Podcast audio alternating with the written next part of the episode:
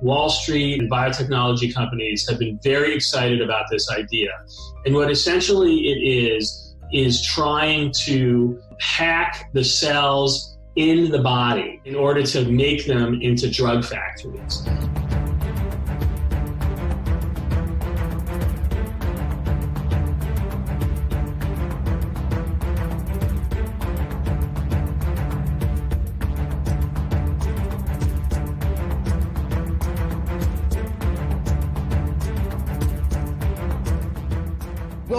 Daily Wrap Up, a concise show dedicated to bringing you the most relevant independent news as we see it from the last 24 hours. Thursday, January 19th, 2023. Thank you for joining me today. Very, very important show today. I think there's a, an important study that was set in front of me today by Orwell in the chat. Thank you for out there doing excellent research in the TLAV community. That, that was actually posted in December 2022 which is not that long ago, but the fact that it's it still is not being discussed in in the corporate discussion, at least the way we're going to discuss today, is kind of mind blowing. Well, not really when you see how this has been going the entire time, but how we pretend things are supposed to work, it's pretty mind blowing. But the important part about this is today, this conversation is the next. Um, I shouldn't say the next. There's a lot of different di- directions to take this in, but we've talked about the dangers of these injections, the the production of the spike protein itself the continued production, the sustained synthesis of them, the altering of your your genome, the DNA, the the uh, reverse transcript, all the all the things we've discussed and how it affects your body, as well as the lipid nanoparticles being dangerous in their own right, as well as the mRNA itself that carries the instruction, or the rather the, the lipid nanoparticles carrying the instructions with the mRNA that then creates a spike. All of these little individual factors have been shown to have their own problems. And that is now just finally where the corporate media is getting to just finally where you're going to hear these deep conversations on Fox and maybe some some categories of the CNN level of conversation as well, having discussions about the spike protein and how it could affect your immune system, things we were talking about 2 years ago. My point being is today we're going to talk about in addition to all of that. So don't forget that's also taking place. All the problems we've already gone over, all of the increased risk, all everything we've talked about, what we're going to talk about today is in addition to all of that. And it's in the conversation around not just the injections being dangerous, but the repeated use of those injections and what each one of them has caused in your body.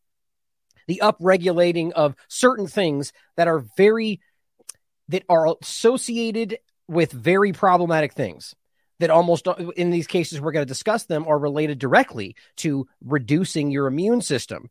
And all these different moving parts of what we're going to talk about i find it kind of an, almost impossible to look at this and not think that it was made this way. But i'll let you guys as always come to your own conclusions about it. And we have a couple of other important then we're going to get to that right out of the gate today. Uh, i'll just say for a couple quick points i'm going to make about uh, the greater reset and some things going on that i wanted to show you. But we're also going to talk today about how these boosters boosters, the different injections that are sp- based on the abbreviated information from B1 that was moved over to B4 and 5 that's now been moved again with no human studies. And, you know, because that totally lines up for anybody who cares about safety.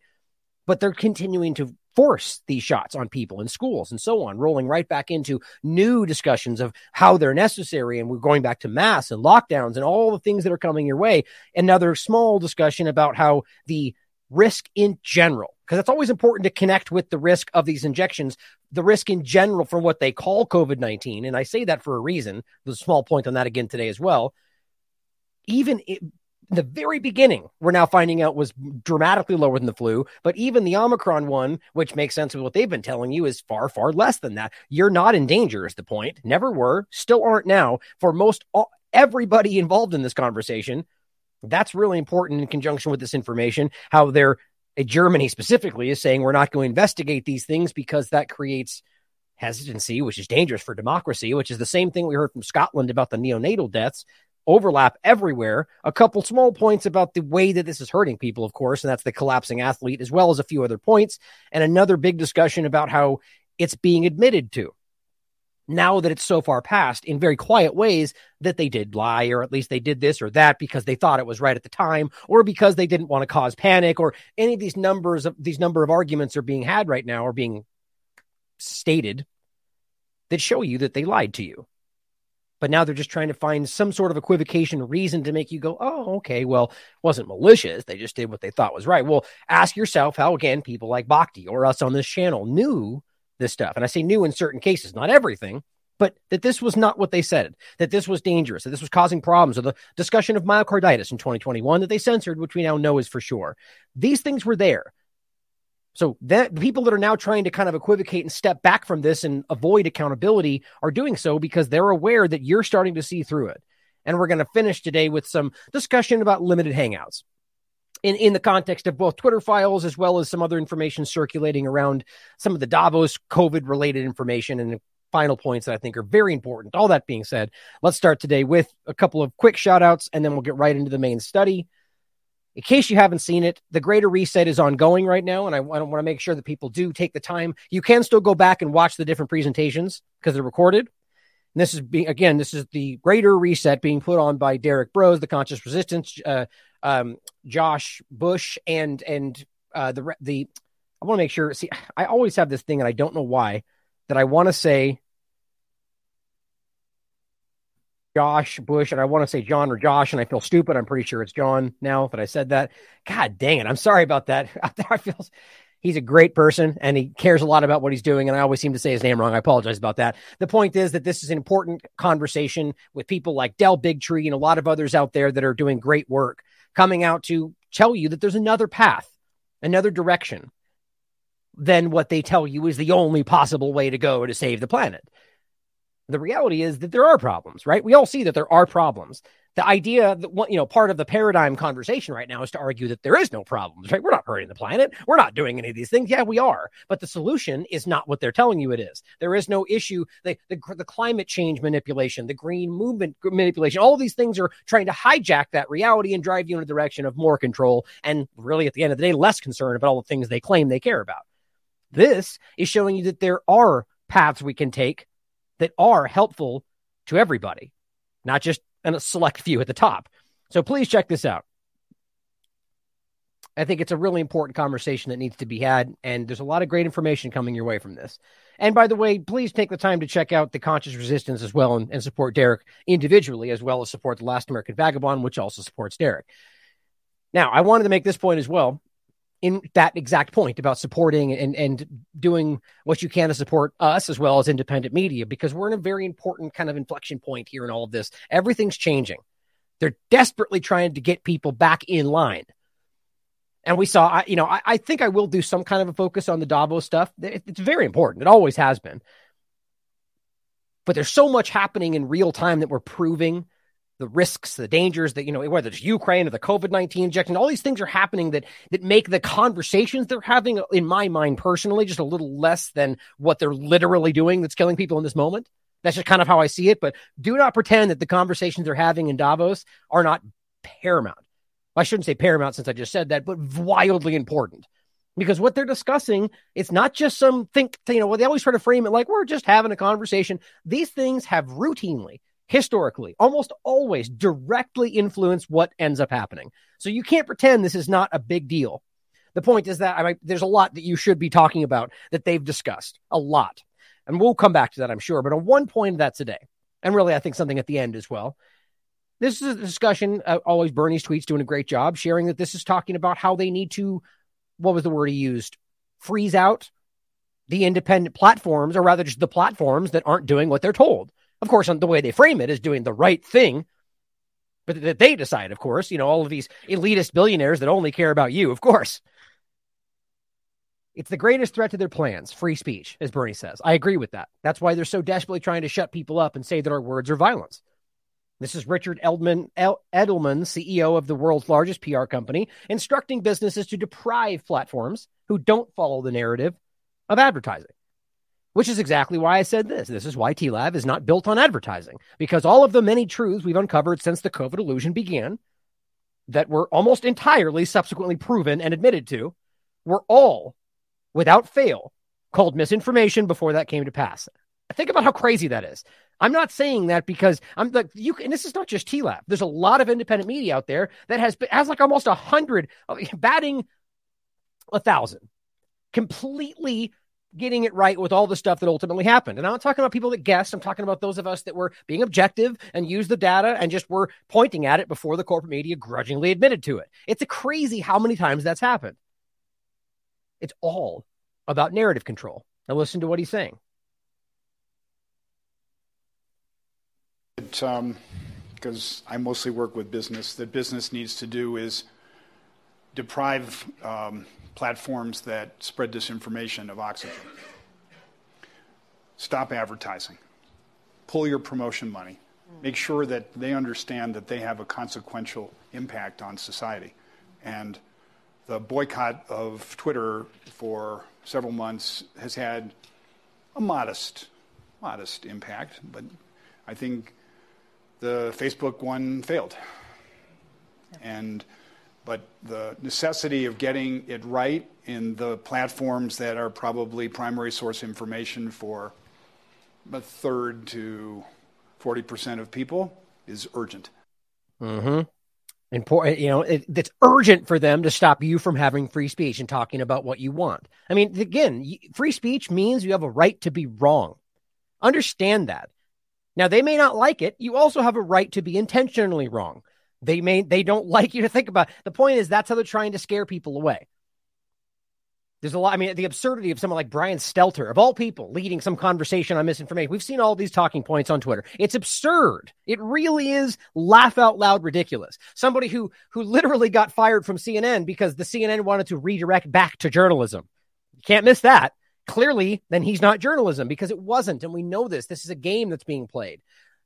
Back really quickly. I just want to reiterate this because I feel so stupid that I forgot. I, John Bush is an outstanding person that you guys should check out, both with the Greater Reset, Conscious Resistance, and what Derek and him do. I have this weird thing, and the only reason I'm focusing on this because I'm mad that myself that I do this. I have these things where I, I I forgot his name one time, and I believe it was the last time I was on the Great Reset, the Greater Reset conversation, the first time. And ever since then, it has I have this moment where I it, I can't I, I do this to myself. it's not meant to be a slight. This guy's a fantastic person, and I think you guys should check out his work. Just want to make that clear because I feel really bad that I do that sometimes. With I think there was somebody else that I do that. Oh, not that I necessarily respect in the same way, but Glenn Greenwald. I seem to always mess up his name. I say it wrong all the time. Anyway, enough on that. Shout this out. Make sure you guys check this out. John Bush. Now, the point here is that we do this in a way to support TLAV the the value for value concept, right? Because I mean, no agenda podcast has really made that a prominent thing. And this is why I think it's important to do this with all independent media and realize that this is how they're going to attack us, whether it's advertising or just support in general. So we need to find ways to support each other through peer to peer economies and so on, or just other ways that we can make this work. Now, one, I'm a quick couple ways I want to shout out that you can support this platform, and then we'll jump right to that study. Remember the autonomy uh, autonomy program, the course that we have up there. You guys can now take this if you'd like, how to do objective research, maintaining objectivity in this objective world gone mad. That's a way you can support the Last American Vagabond and autonomy in general and Grand Theft World or supporting TLAV in general. We have the Truth Clothing website where you can check out all our different shirts. A lot of different stuff you guys probably don't know is on there now. A lot of different kinds of shirts and stickers and all kinds of stuff you can check out. That'll support us. We also have our Substack with Scott is doing an outstanding job, whether it's the compilations of what's on the website in general or his articles himself or the upcoming Objected show, which I believe the next one's on the 23rd or is it 22nd? Check out his, his uh, Twitter fan, Twitter feed to check that out. Or just, you know, making great posts like this about the different studies proving COVID shots are effective. That's a way you could support the both of us. Then we also have the website itself. Up here, you've got donate in general, Bitcoin, Litecoin, all these different things, subscribe star, Cash App, apparel, all these different ways you can support us. And here's the main donation portal on the website. Just want to make sure people know that there, as well as a lot of different things. You can support us using locals. We're on locals.com. We're on Sovereign. Sovereign's got a donation thing. Odyssee's got donations. All these different ways you can do this. And all of them support us. Just want to make sure we don't forget that we're all in need of support right now. And that same thing goes for all the rest of them because we're all trying to fight for you at our expense. And that's important to understand because this is not an easy thing to do. Thank you all for your support because we couldn't do this without you. We literally could not do this without you guys out there making sure independent media can maintain. And on that note, again, gigantic shout out to Orwell in the chat, who is the reason that I know about this study today. Now, this is a really, really important study, not even just because of the main finding here, which is important in and of itself, but what this is showing us in how this is changing your body. And I find this to just be mind blowingly important that, that I, I find it possible that there aren't other far more knowledgeable experts out there, not other, uh, that there are far more knowledgeable or just uh, experts that I'm not out there who are aware of that the, what this is showing is a problem. And they're not speaking up. This is what Dr. Peter McCullough and plenty of others are really starting to call out a lot. Even the parents out there. If you are staying silent about what's happening, then then you know I mean, it's I even have a hard time even.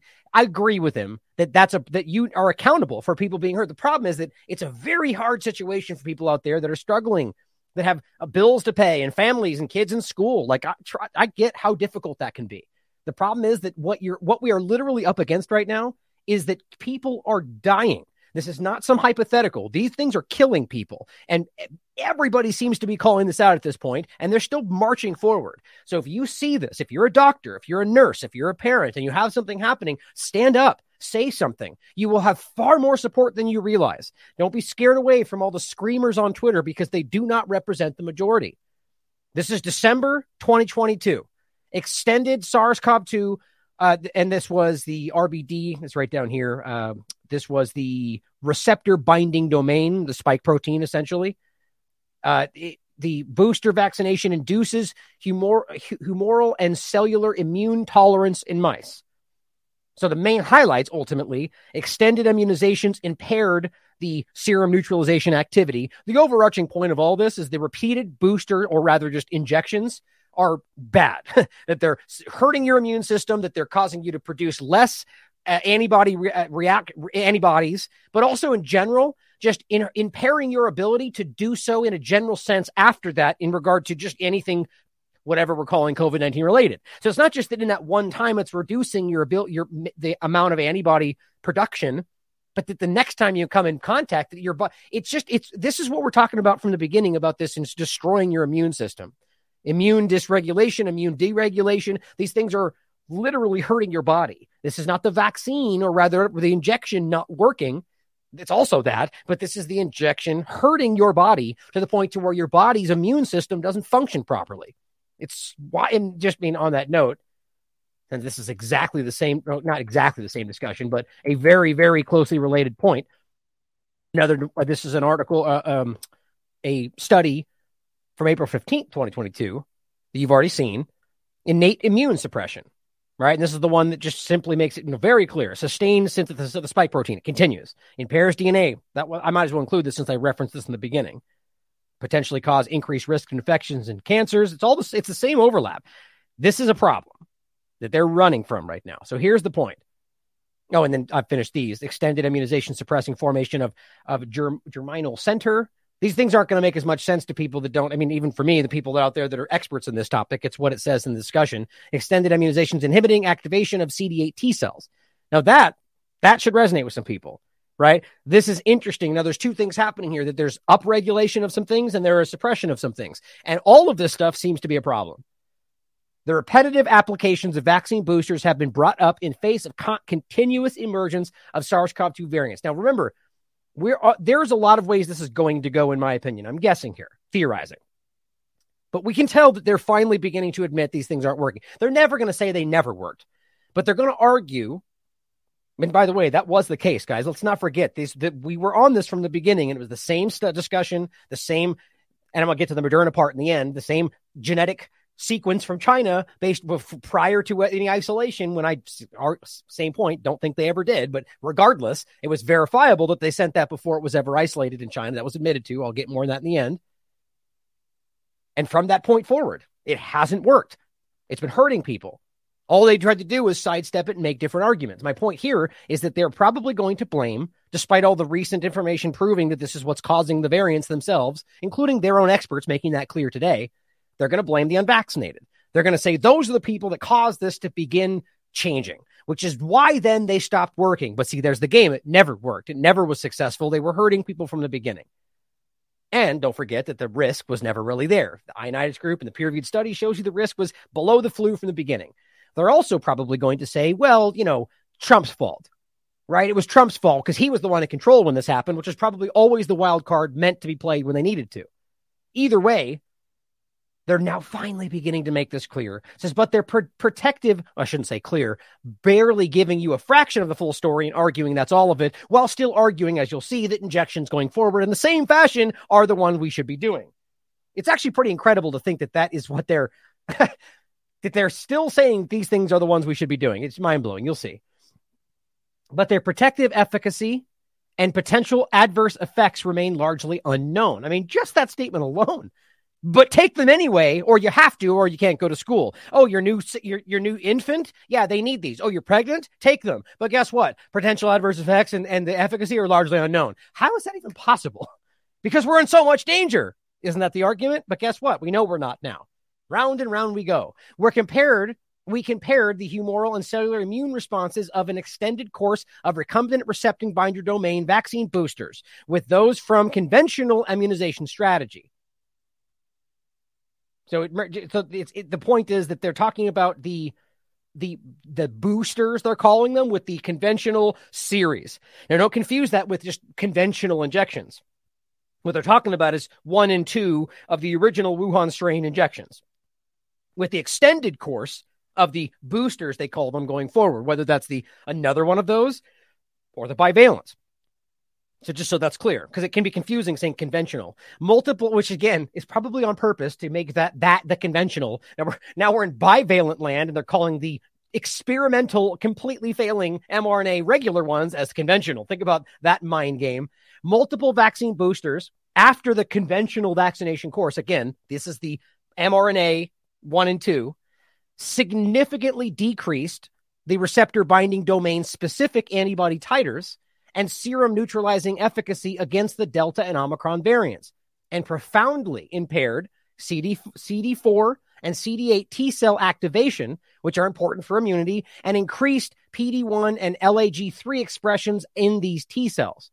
Now, the main important part about this today is not this inherently or this specifically, but the regulatory T cells we get into and what that's doing. This is just in a general sense showing you that your immune system is impaired in the production of the specific T cells you need to continue to have immunity, not just antibodies, but memory B, T cell. This is all immunity is not one thing. On top of that, remember that as Bhakdi told you in the very beginning, none of these things can create immunity for a respiratory virus, seeing as how none of this creates mucosal immunity. He's he's said that from the very beginning. That he said everybody knows that, they know that, so he's blown away that they would push this on anybody because it's not going to create. And guess what? He was right. There's so many examples of how they knew this wasn't going to do what they've always said that it was going to do even this part we're getting at today, the evidence shows that they were aware of this before it happened. It says mechanistically, we confirmed that extended vaccinations with the receptor binder domain boosters, so the bivalent shots, overturned the protective immunity memories by promoting adaptive immune tolerance. That's a bad thing. This is what they're saying is that it overturned what they claim was protective immune memory, which I mean, we can get into debating whether that's what's been happening or it's because they got a natural infection and the injection only hurt that. There's a whole dynamic there that they're just covering up. But the point is that you you the booster level, it removes it. Overturns the protective immune memories. Our findings demonstrate potential risks with the continuous use of SARS-CoV-2 vaccine boosters. I mean, just think, first of all, just on a basic point here, this is what the peer reviewed science is finding that the continued use of these boosters is dangerous. At the very least, that it's not helping, that it's hurting your immune system and removing your antibodies. Okay, Remember that in the beginning when they said that's fake? They're not removing your antibodies. Well, yeah, it turns out they are. The point is, they're still pushing this right now. How is that? This is the peer reviewed science. This is, I mean, this is as this is as of last month, right? They're still forcing it on children. They're still forcing it on, on college students. They're still forcing in plenty of ways. They're still at least pressuring people to take it. Why does that even make sense when they're literally going, well, look, these specific boosters when done exactly the way you're saying, don't have the effect you're saying they do. Well, because they don't care. And in fact, you could argue it's because they that what they do is what they were intended to do. Just theorizing. But it says the majority of COVID 19 vaccines with emergency use authorization, which is ridiculous, especially right now. We're not in an emergency. There's approved alternatives. There's approved alternative use, Paxlovid, ivermectin, whatever else they want to tell you. All of those are supposed to make anything being emergency use authorized from before or now not legitimate. Who cares about all the rules, though, because they just keep doing it? The World Health Organization contain a minimum Majority of COVID vaccines with emergency use authorization from the WHO contain a minimum of the receptor binding domain of the SARS CoV 2 spike protein. Conventional courses of these vaccines, which again, just to make that clear that we're talking about specifically the mRNA spike protein injections.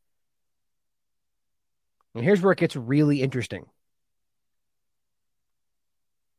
It says, We found that the protective effects from the humoral immunity are cellular and cellular immunity established by the conventional immunizations were both profoundly, profoundly impaired during the extended vaccination course.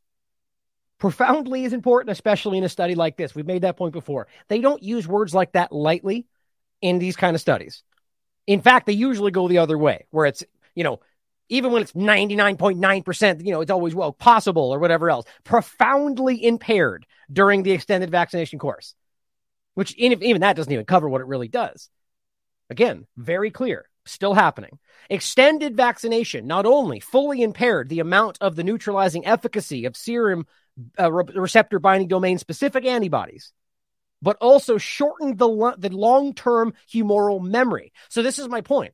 Not only did it just reduce the amount of the general antibody production or the effect, the efficacy of them, and also that it shortened the long term memory of being able to produce these. So the, the more you take, the less. The, this is why it went from every six months or every year to every six months to every three months to every two months because it gets worse and worse and worse. They saw this, and that's why they kept shortening the time frame. It's all very clear. We demonstrated that extended immunization reduced the functional responses of CD4 and CD8 T cells, restrained the population of memory T cells, and this is the important part upregulated the expression of PD1 and LAG3 and TE subtype cells. We'll come back to that. But the point again is that it basically did everything the wrong way. It's hurting your immune. It, it's hurting your T, CD4 and T, CD8 T cells needed to be able to fight things off, restraining the memory of them, and upregulated things that I'll show you in a moment are hurting you. Specifically, the ones I'll show you down here, specifically the regulatory T cells, the TREGs as they're called. We provided cr- uh, crucial evidence that repetitive administration of these injections may negatively impact the immune response. That's important the way they said that. Not the immune response being caused just by this injection, but just in a general sense, negatively impact the immune response. And this is what, in general, goes on to say established by the, the original course, right? So, not the injection and what that then causes. What they're literally saying is that it negatively impacts your established immune response that you've gotten since the very beginning of this. These things are hurting people.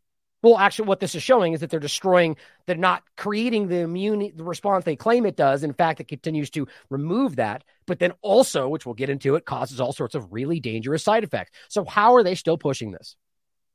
Within such framework, and this is my point about, uh, yeah, this is the next one. This is my point about how they always will. This, this so after all we're finding, this is what they say. Well, within this framework, tailored tailored mRNA vaccines may be a good choice to circumvent the loss of effective humoral. So because they're not working, we'll just the, the right step will be to make them personal to you. We're tailor make your genetic manipulations.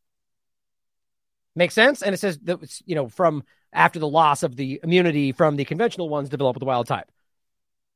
Well, that's interesting, right? Because what are we talking about right now in the main conversation as the next step? Oh, that's right. Specifically tailored injections and universal multi, multi, tri, quad valent injections. One of them, though, is specifically tailored mRNA injections. So it's interesting how they lean into the solution they already have, maybe just to simply make sure you can get some funding. Who knows? Either way, it's so crazy to me that they say, well, we should still do the same thing, essentially the idea being that mRNA platforms and the direction going forward, that is the main that's that's the plan. That's been the plan. They've made that very clear. And that's point the point I'll make again at the end. That was the plan before this ever started. Make sense of that. Now, most important part, moreover, over vaccination, as in the con- continued use of these shots, may generate an immunosuppression microenvironment. Now, remember the difference here between immunosuppression and autoimmune. The, the, point is, you have the one that is an overactive immune system. Then you've got one where it's not working, right? Not working enough.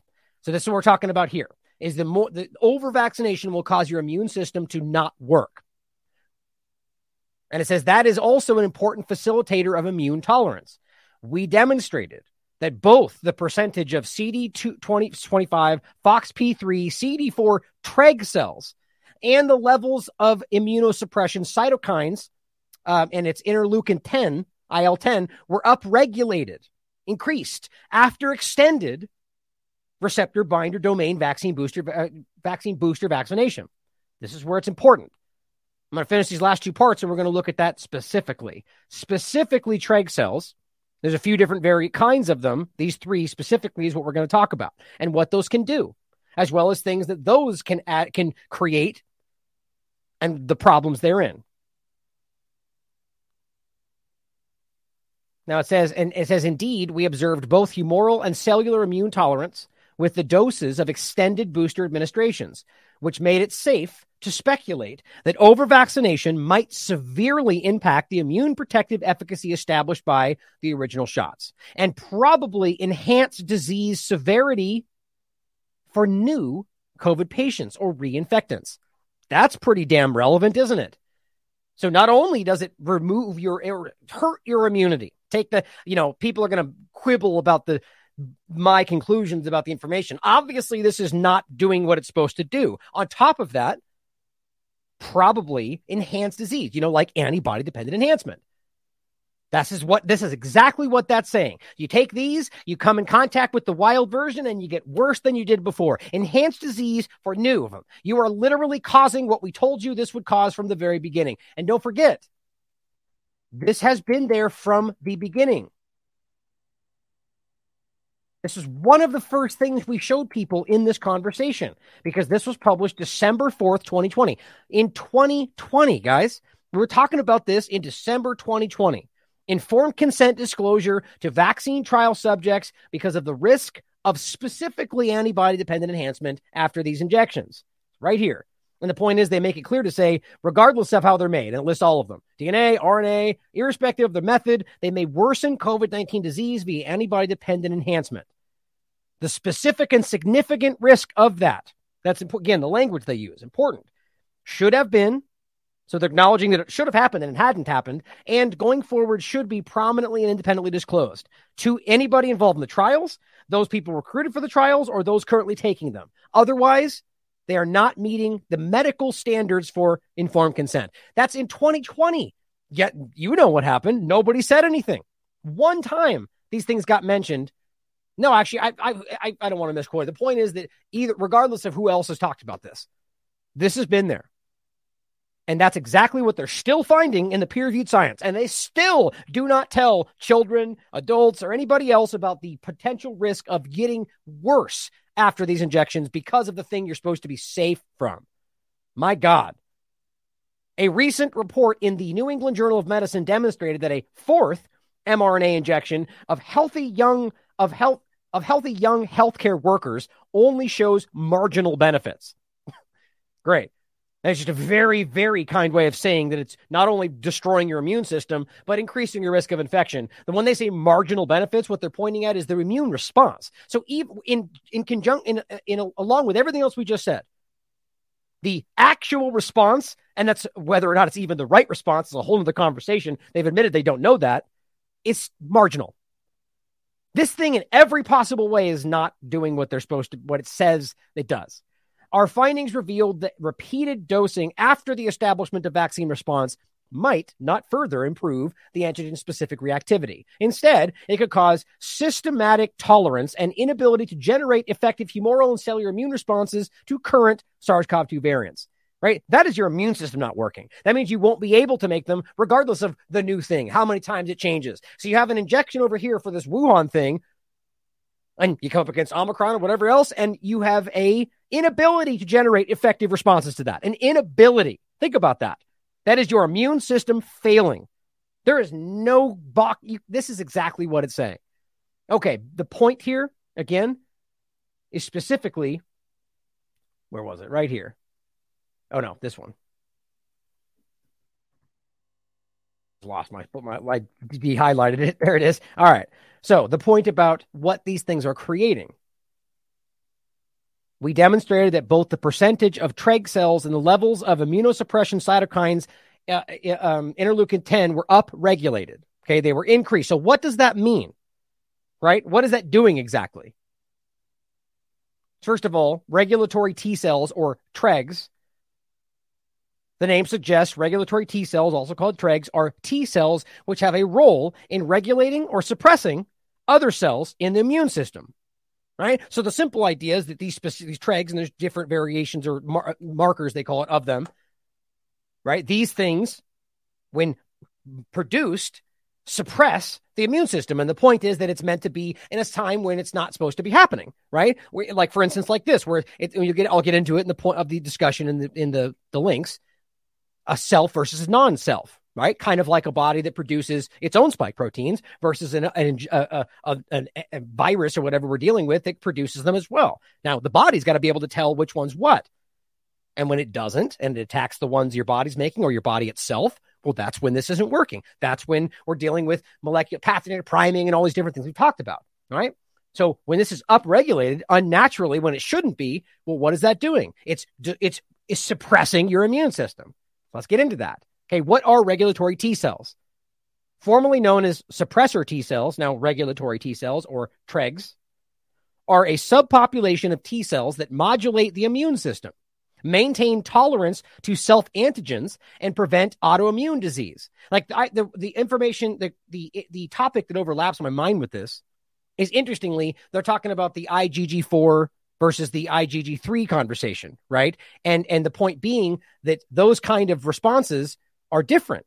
And the IgG4 is what your body would produce when they're fighting, you know, some kind of a, poll- a pollen or or something like that. When it's not necessarily something that needs to be attacked, it just needs to normalize the body to it, right? And the point is that it shouldn't be producing IgG4. All that's doing is creating something that kind of continues for a long time and ends up in sudden death. There's always this went deep in that. IgG3 being the one necessary for things like viruses and so on. So if that's com- IgG3 is being shown to be basically dropped out completely after three, four shots, IgG4 is shooting through the roof. So the point is that you're fine. It's interesting how these things almost seem to perfectly create the opposite of what we're being told right? Where in this case, as it says, maintain tolerance to self antigens and prevent autoimmune disease. Well, it's interesting because we're seeing a lot of that today, both autoimmune disease as well as immune re- dis- dysregulation. But it says T T uh, Treg cells are immunosuppressive and generally suppress or downregulate introduction and proliferation of effector T cells. Treg cells express the biomarkers of CD4, FOXP3, and CD25 just so we're clear about the you know the relation. That's what we're talking about, right? Now it says mouse models have suggested that modulation of Treg cells can treat autoimmune disease and cancer and can facilitate organ transplantation and wound healing in a normal sense, right? The point is your body produces these things. It, autoimmune disease being the point. You means your body is your immune system is overreacting, so it modulates the problem by producing Treg cells that then suppress the immune system and stop that from being a problem, right? So there are ways naturally this is supposed to work. What it says though is Treg cells, and again, upregulating these things because of the injections, taking four or five shots, is not what's supposed to be happening. Treg cells tend to be upregulated in individuals with cancer, right? The point is that what are these things? Ha- what are we seeing right now? Turbo cancers and all this stuff blowing up all over the place. And they seem to be recruited to the site of many tumors. Studies in both humans and animal models have implicated that high numbers of Treg cells in the tumor microenvironment is indicative of poor prognosis. Great. So your body, so these things are upregulating these things. And Treg cells are thought to suppress tumor immunity. Great. So the more you have, the more you are able, you're not immune to tumors popping up. I mean, we always see the overlap here. This thus hindering the body's innate ability to control the growth of cancerous cells. Right. So the point is your body's only producing these when it's necessary. When you're producing them when they're not needed in a time when you might, let's just say you already have a problem, but you know, some small issue that you haven't even noticed yet that's not overwhelmed, suddenly it explodes. Turbo cancers everywhere because of this kind of problem. Bottom line is this is not what's supposed to be happening. So the basic study itself is going, yeah, these things are, are your immune system is having a problem. But when you dive deeper into why, you begin to find out that these things are being created that are directly connected to your immune system. As it says, T regulatory cells are a component of the immune system that suppress immune responses of other cells. Again, so if that's happening when you don't need that to be happening, it's suppressing your immune system, therefore creating a more conducive atmosphere in your body to getting sick and, and catching more problems. This is an important self check.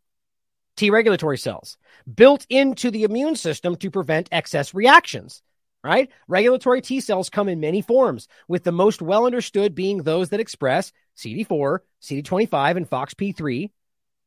Regulatory T cells are involved in shutting down immune responses, which is good when you're an autoimmune problem. But if you're already in a position where your immune system's already struggling and you upregulate the very thing that further suppresses that immune system, I think that's pretty clear. Function. The immune system must be able to discriminate between self and non-self. This is where we get into the the antibody dependent enhancement kind of concept. When self non-self discrimination fails, again, think about your body producing spike proteins that the bo- that your body may have already decided is a problem, and it should because it is a problem, and that could end up attacking your body, or in, or vice versa. It could be where your it recognizes it as your body, so it doesn't stop. Either way, this is not how this is supposed to be working. So spike protein is obviously a problem that, that this is telling you to make. This is on top of that. When self non self discrimination fails, the immune system destroys cells and tissues of the body and as a result causes autoimmune diseases.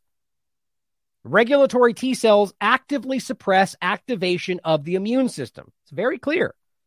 The mo- molecular mechanism by which regulatory T cells exert their suppressor or regulatory activity has not been definitively characterized and is the subject of intense research. So I just want to include that because of how f- ridiculous it is that this is a point where we that we this is something these are doing in your body and they barely understand how that's it says right there the activity has not been definitively characterized and is the subject of intense research right now. The mechanism by which these things do that. You gotta love that. So you're the experiment it seems. And there's a lot of things here that make me think that there's more to this.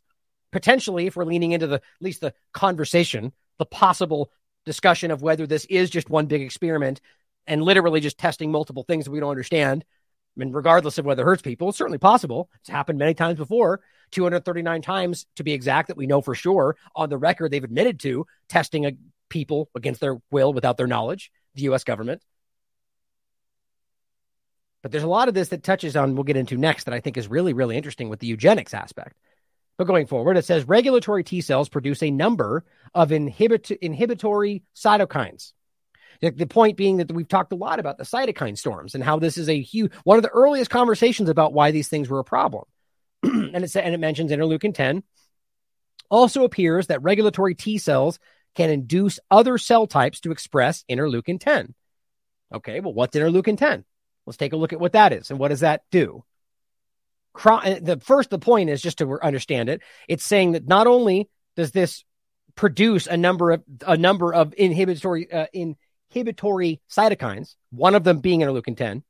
So regulatory T cells themselves produce that. It also says it also appears that these regulatory T cells, on top of doing themselves, induce other cells to express interleukin 10. Okay, so the question then becomes, and that's not supposed to be happening, understand, at least as I understand it, that this is what it's producing all of these side effects are again this is what we're discussing in the study where they're saying this is a problem. It's hurting your immune system. And they're finding these things are what they're finding. Is what we're seeing in relation to the immune system being hurt.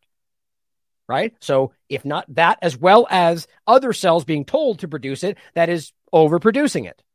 What would that mean?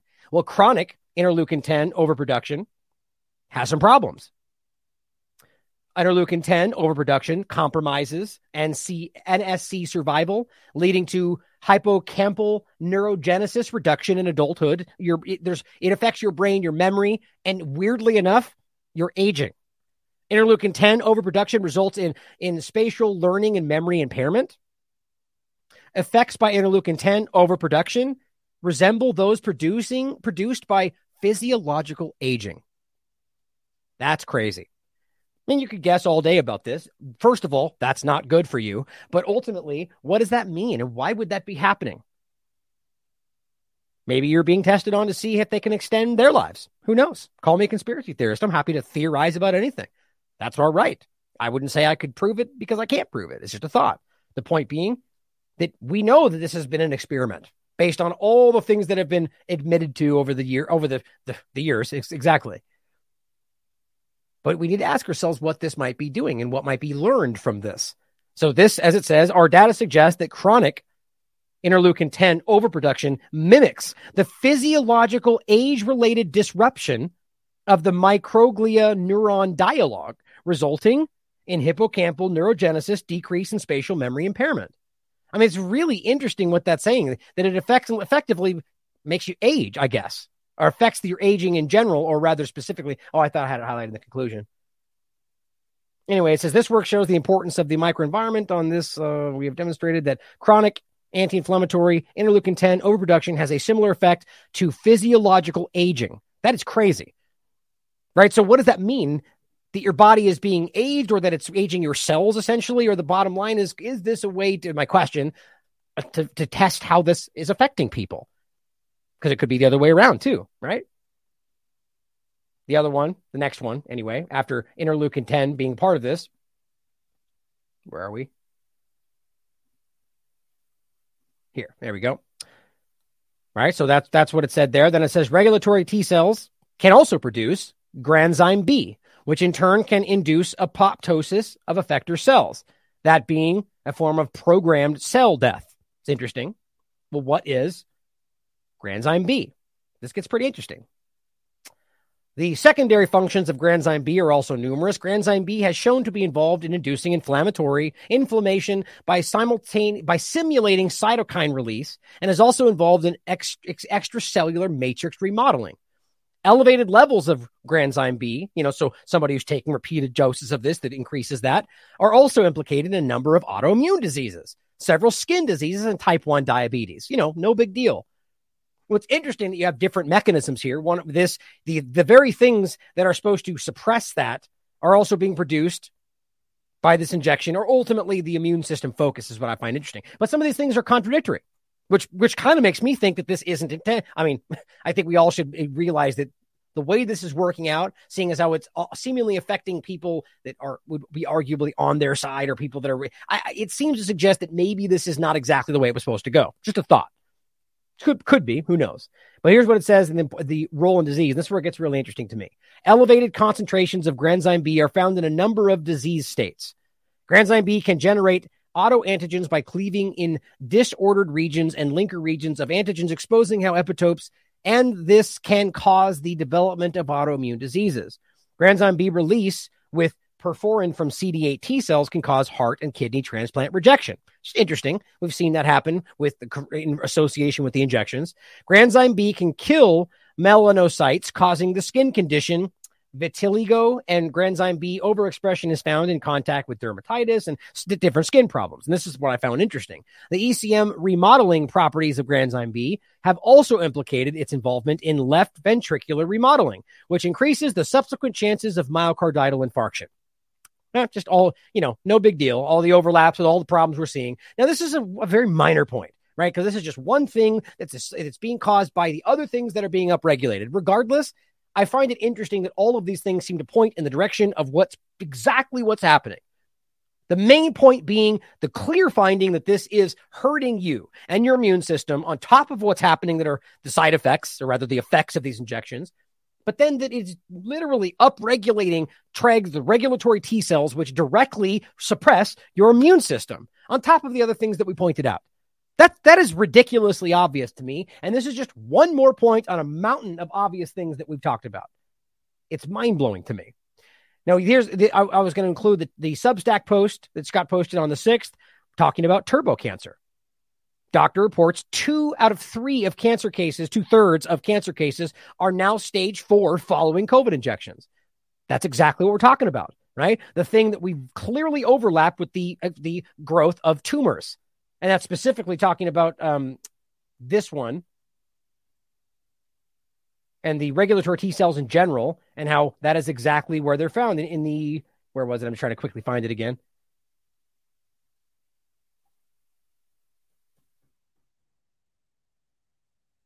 Where was it?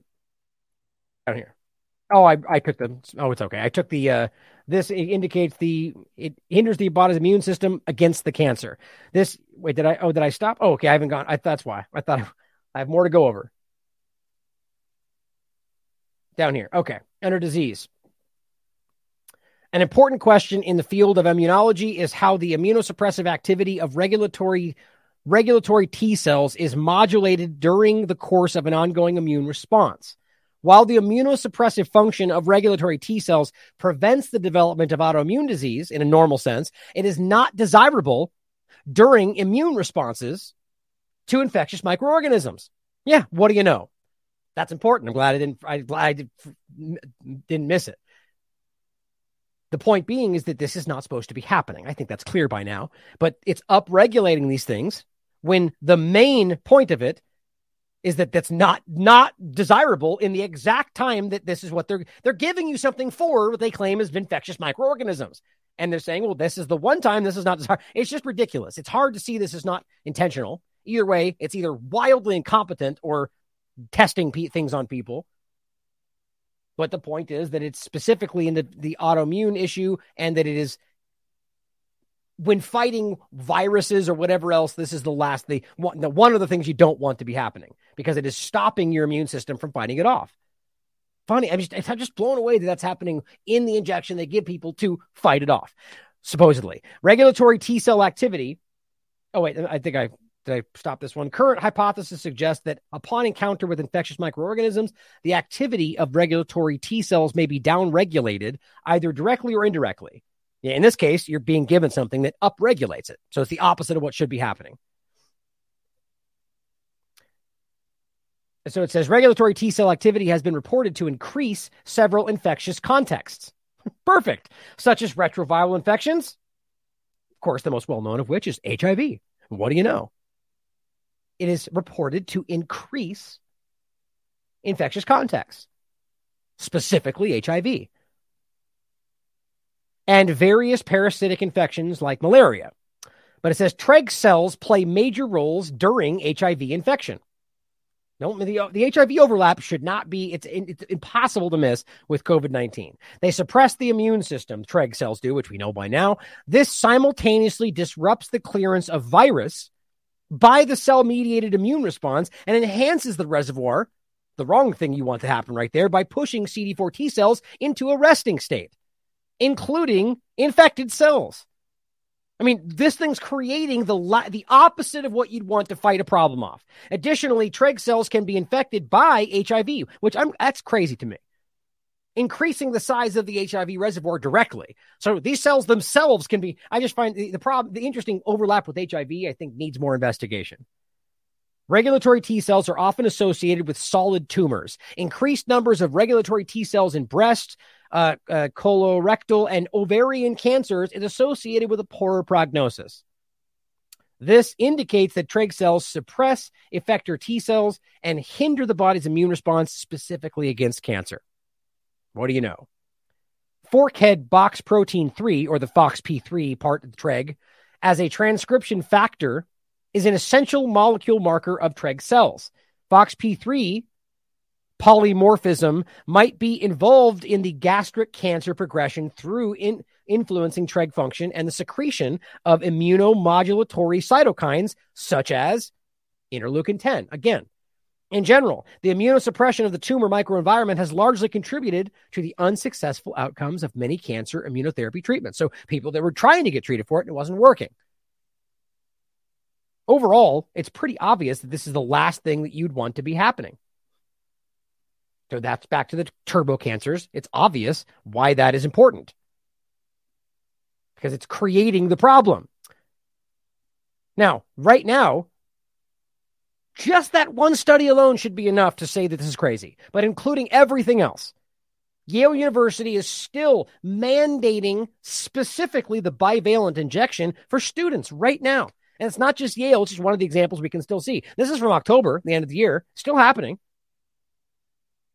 Regardless of how many original shots they got, while professors and other staff only need two primary shots and one booster. So it's different for the for the adults. So the kids who are at far less risk than anybody are being forced to take the dangerous injections we just went over, specifically the most dangerous of all of them. While the professors and everybody else can just stick with what they had before. It's everywhere. Here's another example, mind blowingly, if you can believe it, of another, an OB- OBGYN. We are definitely recommending vaccination and the booster, the same, the one we just went over, the one that is every study you're going to find right now is saying that it increases your risk of serious adverse events. It increases your risk of getting infected. It has far less efficacy. It has risks up. I mean, it's um, incredible. They're running off the 2020 narrative and pushing things that are not the same thing and saying that it's safe for pregnant people of all conversations.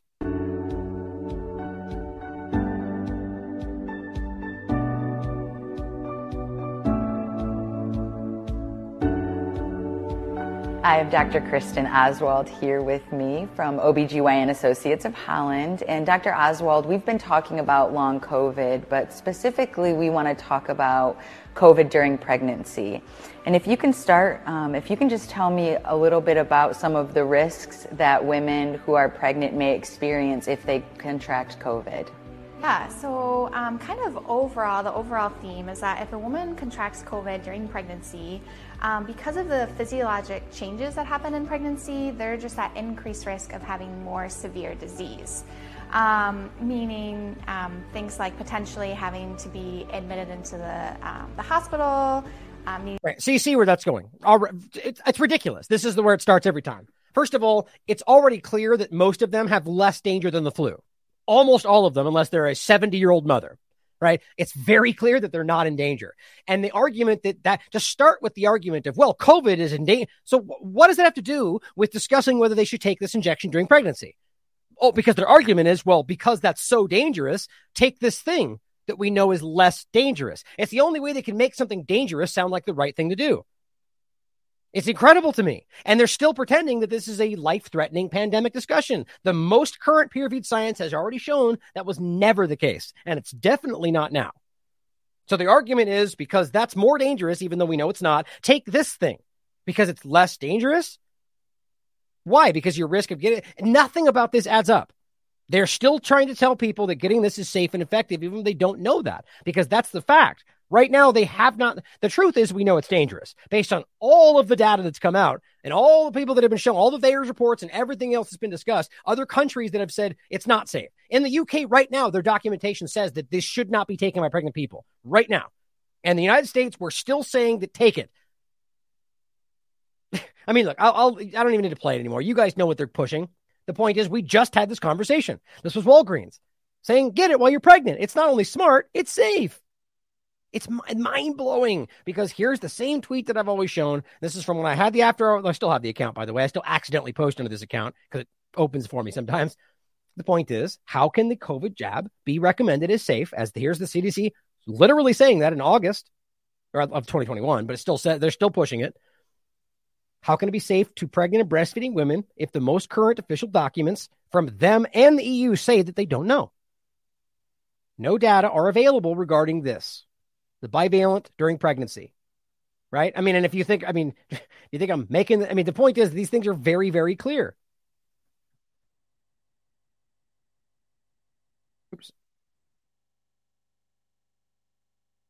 There you go. Right there. Updated as of December 2022, last month.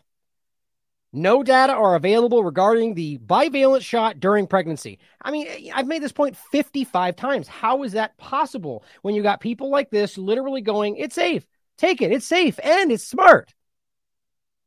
They don't know that. At best, they can say, we don't know. Or they can say, well, observationally, it appears that it's probably safe, but none of that's even true. The facts are undeniably clear. And yet here they are pushing this stuff, telling you that you should do it because COVID's dangerous, but it's not, though. See, they have nothing but lies at this point. Let's Let's Talk Zora Ranch points out that it's all coming back with arbitrary differences. Isolate for 10 days now. Why? Ah, because we just picked a lower number because we wanted to. Okay. WHO issues fresh COVID guide. It's all coming back. WHO is saying to continue wearing masks, which I'm coming with that at some point. I'm just keep I'm reluctant. I'm tired to go over these same topics again. It's never been statistically significant in reducing transmission. It's not then, it's not now, won't be in the future. Neither N95s or regulars, only personally fitted respirators. That's the only thing we're talking about that has any effect in this regard. Provable by a thousand different things, but they're going to tell you to do it again. But also, the point today, take the booster. WHO is right now saying that. Apparently, they're not aware of the new of the of all of the science around the topic. It's mind blowing. And here's one of the points the study for, or just the article they shared isolation for 10 days, just so you can see it for yourself. Take the booster doses. Doses. Great. So they expect, they expect you to take more than one of the bivalent shot. Good times. Here's another Substack post hammering the point, and I recommend you check this out. Six studies showing the COVID shots are ineffective. Not just ineffective, but dangerous, that are hurting people. And it's all the stuff we've already talked about increased risk of, of, of infection, increased risk of serious adverse events. I mean, all of it. It's very, very clear. And all the links are here, all the information with clips from the shows and so on. Scott's doing a great Scott's doing a great job with this. Hey, first time in a long time we've got a little uh, a little hello from from beautiful Sierra down here. So it's interesting how that rarely happens, isn't it? In any case, going forward, this is just one more thing I want to play before I get into the I the the risk part from the COVID the the from what they tell you is COVID, right? They're they're saying that this is dangerous and we're all going to die, except the most current peer reviewed science makes it very clear that it's not dangerous. Before we go that though, Milk Bar TV, which by the way I'll be joining him soon for his new podcast, had another great video showing you of, of all people out there one of the most hubristic, one of the most smug, manipulative people out there who was just being attacked, calling people's cowards and and you know far more derogatory terms for choosing not to do the thing we now know is dangerous. Piers Morgan has apparently now changed his mind. Which you know what we all have a right to do, but what's so embarrassing about this is how they pretend that they didn't know. It's it is the Ben Shapiro they didn't tell us. They lied. Well, no, the right way to say that is you're you didn't do your job. You didn't look at the same things we were looking at, and which is why we had doubts. You trusted the authorities when your very job is to question the authorities. Think about how stupid that is. And as I said, what a clown. Yet again, another example of how these supposed journalists did no due diligence and instead blindly trusted what they were told, and then proceeded to berate and ridicule those who did, in fact, do their own research, as any intelligent person would. Here is Milk Bar's Milk Bar TV's new compilation.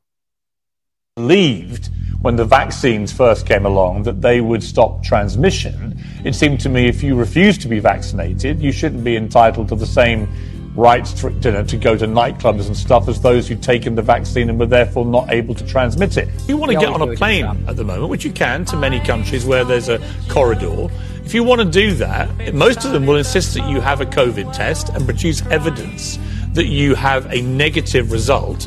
For those on the podcast, it's show, it's going to show on the screen all the different tweets he said, like this one. Imagine being scared of having a safe, well regulated four second vaccine, calling people cowards, a spineless, you know, p, p word expl, expl, expl, or expl, explicit expletive. Geez, I can't I can't think. The point being that it's it, this is a person who was attacking people for this choice, and when they were the ones that were scared, clearly, because when you're choosing not to do this, what you're not scared of anything. You're not scared of the injection. You're aware that there's no danger. That's the opposite of being scared, or at least that's the perception, right? But the point in the beginning, well, we know it stopped training, or we we we thought that it did. Well, no, you didn't think anything. You were told that by liars, and we showed you from 2020, even according to Forbes, that it was never intended to do that. That's why I get so frustrated by people still pointing at the European member of parliament who said that after a question as if that was the moment we all figured it out. That's the only moment you figured it out if you weren't paying attention. If you, there's plenty of independent media that were breaking this stuff down early. These people want to pretend like we only now know now and anybody else just got lucky, which is what Scott Adams, I believe. I think I messed, said his name wrong the other day before you get on that plane and go to your destination. What's the difference, actually?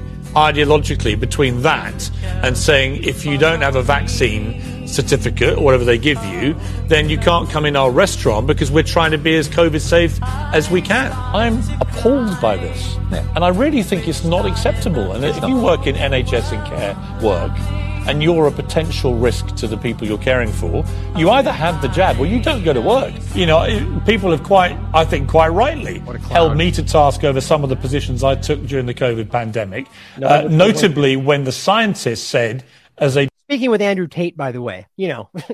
The, the, the, Mr. Surface level Arctic. I mean, my God, like th- this is the guy they bring on the TV. Like, think about that, right? This guy that has millions of followers and all this different stuff out of nowhere because, or in, in the political sense, because it was something that was clearly designed. That's my opinion. And, and, and, if you think that the takes, the don't read because only dumb people read kind of takes or something you want to engage with, I'm not confused about why you're here today definitive fact that you you couldn't transmit the virus if you had the vaccine as a definitive fact.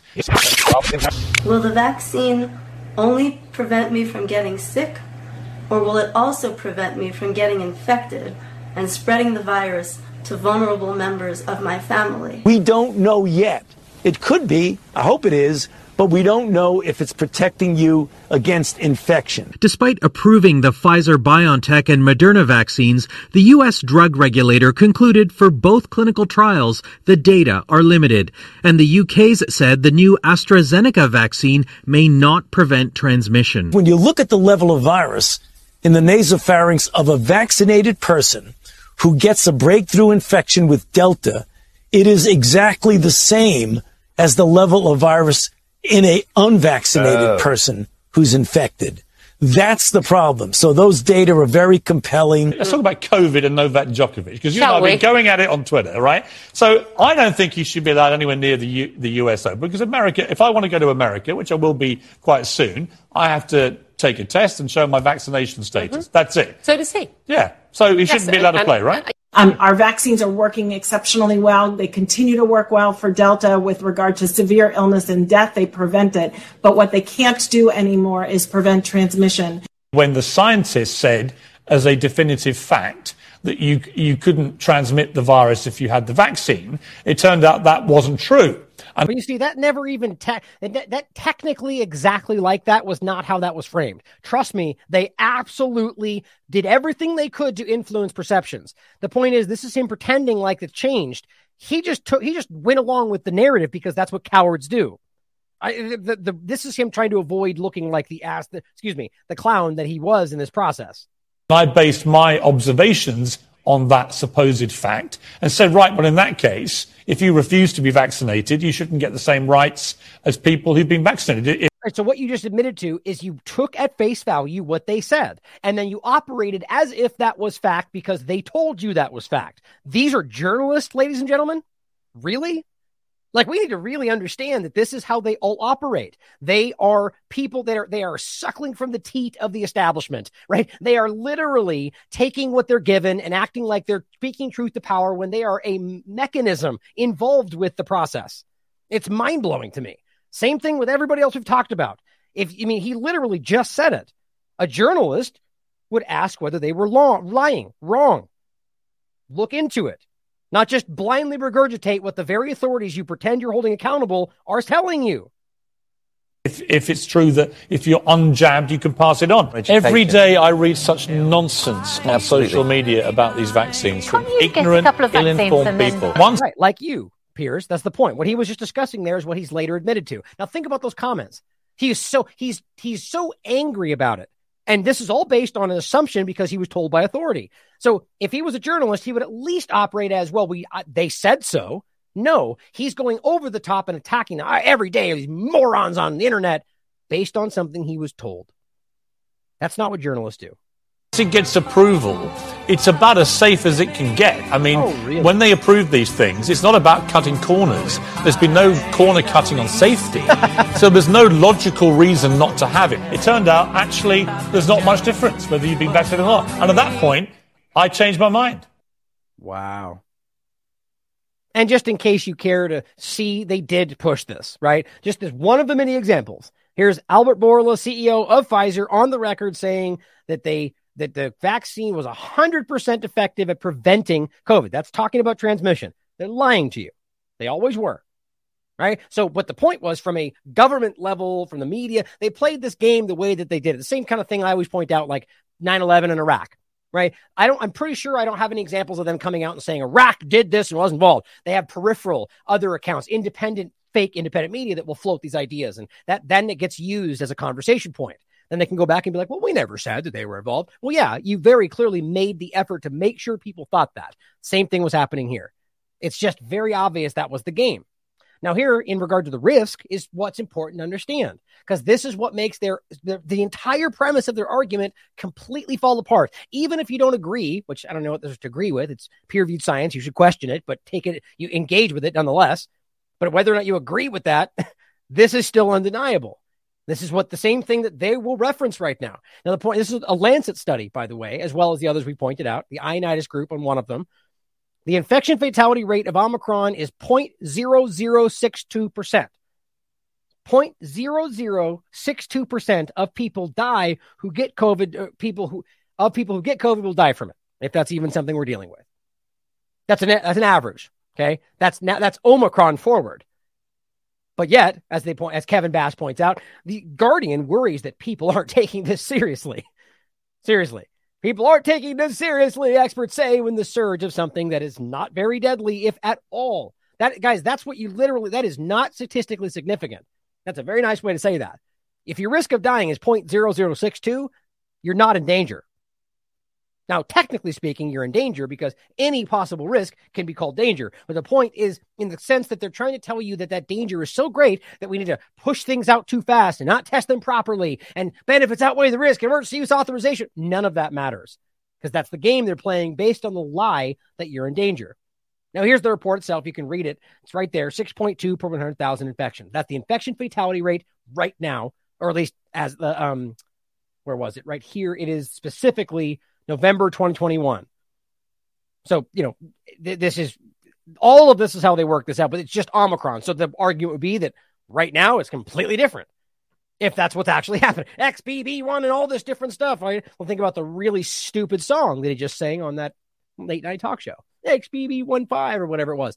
Who knows? He's he's not very mem- he's not very memorable. The point is that the risk, even post Delta and whatever else, was dramatically low. And here's an interesting point I want to make.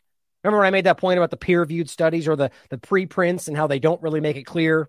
Sometimes they never go past preprint. Well, age stratified infection fatality rate for non elderly, John P.A. Ioannidis, and you can see the, the, the listing of information right there, Stanford University and so on, epidemiology, bio. But the point is, very clearly, the average infection fatality rate for under 19 was 0.003%. 0.003%. So like about the kids, that's it's when you get down to the infants, it's it's lit. I mean, 0.003% is is meaningless. Point whatever it becomes when you're a two month old baby or just more, it's not there. You can, go, I mean, the, the point is the main point is the global level pre vaccination before this was 0.03 and 0.07 or rather to say it more clearly, 0.03% infection fatality rate for under 59. Under 69 years old, it's 0.07 pre vaccination. This takes you at least to November 2021 and says 0.0062. All said and done. Oh, oh, that my point was, by the way. So this still says, as of today, I just refreshed it. This article is a preprint and has not been peer reviewed. Except it has, though, and it's right here as of January 1st. So it's been 18 days. Ask yourself why the pre- why hasn't that been updated? I'm not saying that who knows, maybe it just takes a while. I just think it's interesting that there's an effort to really not make sure people see when these things happen. Same right there, same study, Ioannidis. The point is, it's the same information right there. Global infection, pre-vaccination infection fatality rate 0.03, 0.07. I think that's I think that's interesting. Why isn't that being discussed by Fox or CNN? Right? I wonder why. Like my point as always is, you know, Tucker has these little quips and squeaks out parts where it's important, usually six months after we've made a big discussion about it, long, maybe a lot longer sometimes. But the point is that why don't these things, if there was real, a real effort to really knock this down, these things would be engaged with the day they come out, they would be breaking this stuff down. You're not in danger. Here's the risk, but it's focused on the, the talk of the day right? Right now, it seems they're focusing on the spike protein and how that's dangerous. Like, yes, welcome to 2020, guys. Welcome to the class 101. We're so far past that at this point. You're not in danger. And here's how I try to lie to you about that, even to this point. And Dr. Zoe Harcombe, PhD, really, she's right when she says this is disingenuous research at its worst. This is straight up pathetic. Sky News today, or rather, yeah, I think it was today, unvaccinated COVID patients, quote, at greater risk of death for at least 18 months. Now, that might sound important. Oh, wow. Maybe it, maybe unvaccinated are more in danger, right? That's what, what they want you to think. Except the study took place in 2020, where there was nobody vaccinated, or at least not in the large sense, into the beginning of 2021.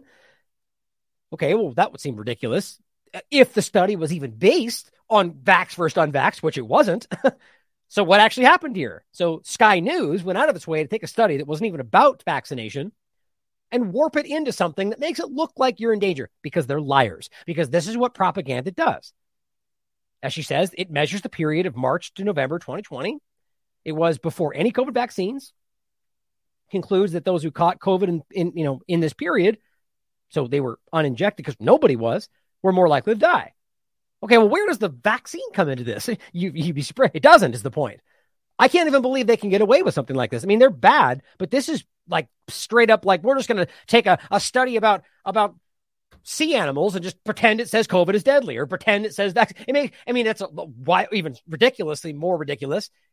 But same concept. You're taking something that's not about unvaccinated versus vaccinated, just making that the argument. Here's the here's the headline right here: unvaccinated COVID patients at greater risk of death. It's very clear what the point is.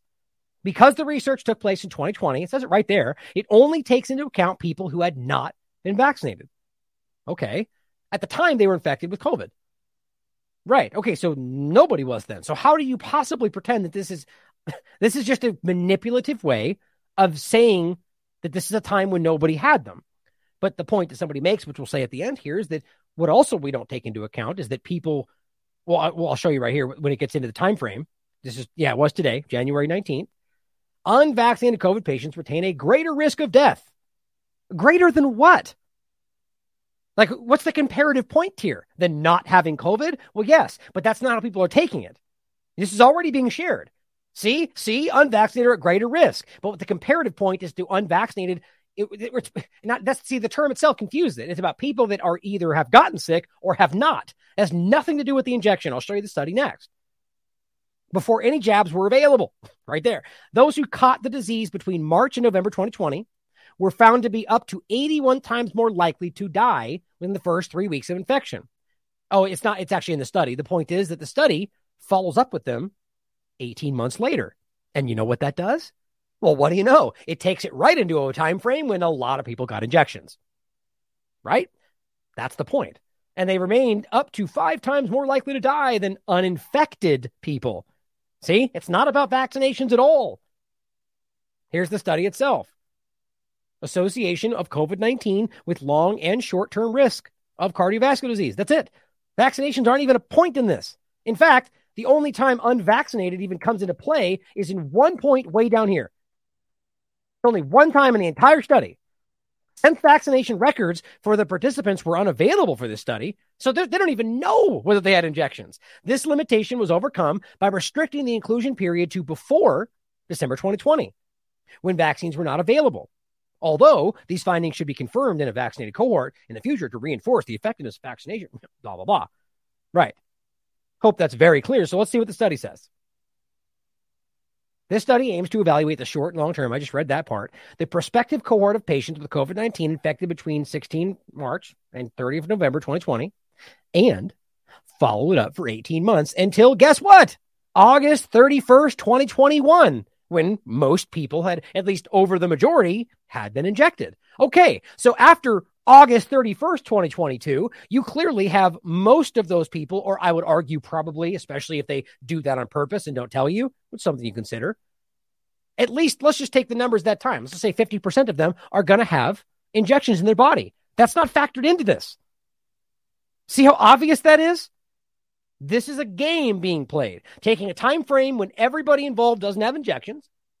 Right. So then, and then arguing that the people who didn't get sick are more at risk and calling that unvaccinated, and then not even including that half of these people likely had injections going forward, which is likely why they had a severe risk, especially since we know based on peer reviewed science that it wasn't dangerous then. And it's not dangerous now. So explain that for me. Well, clearly, the injections being involved are easily the culprit. But that's my opinion. The point is, we, excuse me, based on the peer reviewed science, it seems pretty obvious that that's not the risk, at least based on what they found. And Mel making this point, perfect example of media yet again misleading a headline. Article tells us study was done from March 2020 during first wave, taking into account people not yet vaccinated. In other words, people who later went on to get vaccinated. It's a great point, Mel. Like I didn't even think about this until I started tweeting. Per- exactly. So if they go all the way to August 2021, well, it's a guarantee that that's going to change. They are trying desperately to dig their way out of this hole. It's not working. Sal Diagers points out that they're not even in, fe- or rather, arguing in Germany. You know, the place that just literally arrested an elderly woman and forced her to be injected, and then psych- and then and had her committed because she didn't want the injection. Because that makes sense. Germany claiming that they won't investigate COVID injections because it's dangerous for democracy. Not a joke. I, I tracked it back to what appears to be the original, a German German po, uh, outlet.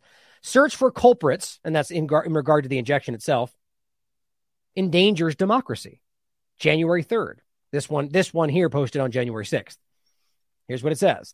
In the past two years, fundamental rights in the Federal Republic of Germany have been curtailed more severely than ever before the federal government was able to rely on moral support from Ethics Council Chairwoman Alena uh, Buyx, right, the ethics chairwoman who was pushing the most unethical ethical thing in history, who repeatedly justified all measures with references to ethics.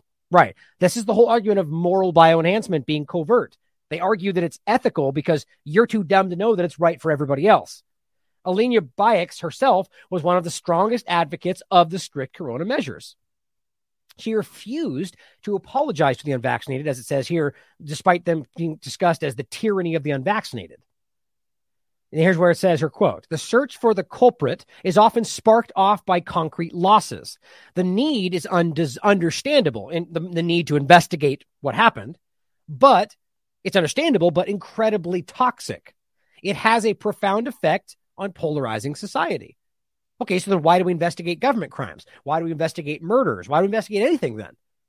The point is that investigating them has a problem on society because they're the ones controlling society. Well, we can't allow the the string pullers to be shown as bad guys because then society falls apart. Well, maybe it should because they're bad guys. How about that? And it's a threat to democracy, she says. Exactly. It's a threat to when they say democracy, they mean their control over your life. According to Buyx, anyone who advocates a fundamental review of the corona policy, who demands personal and possibly also legal consequences, is an enemy of democracy. This is where we are now. I mean, they're just desperately cowering, it seems, behind their most flimsy arguments. National security, a threat to democracy, safe and effective. It's just a bunch of talking points now, backed up by seemingly nothing. Well, a great share from Dr. Peter McCullough.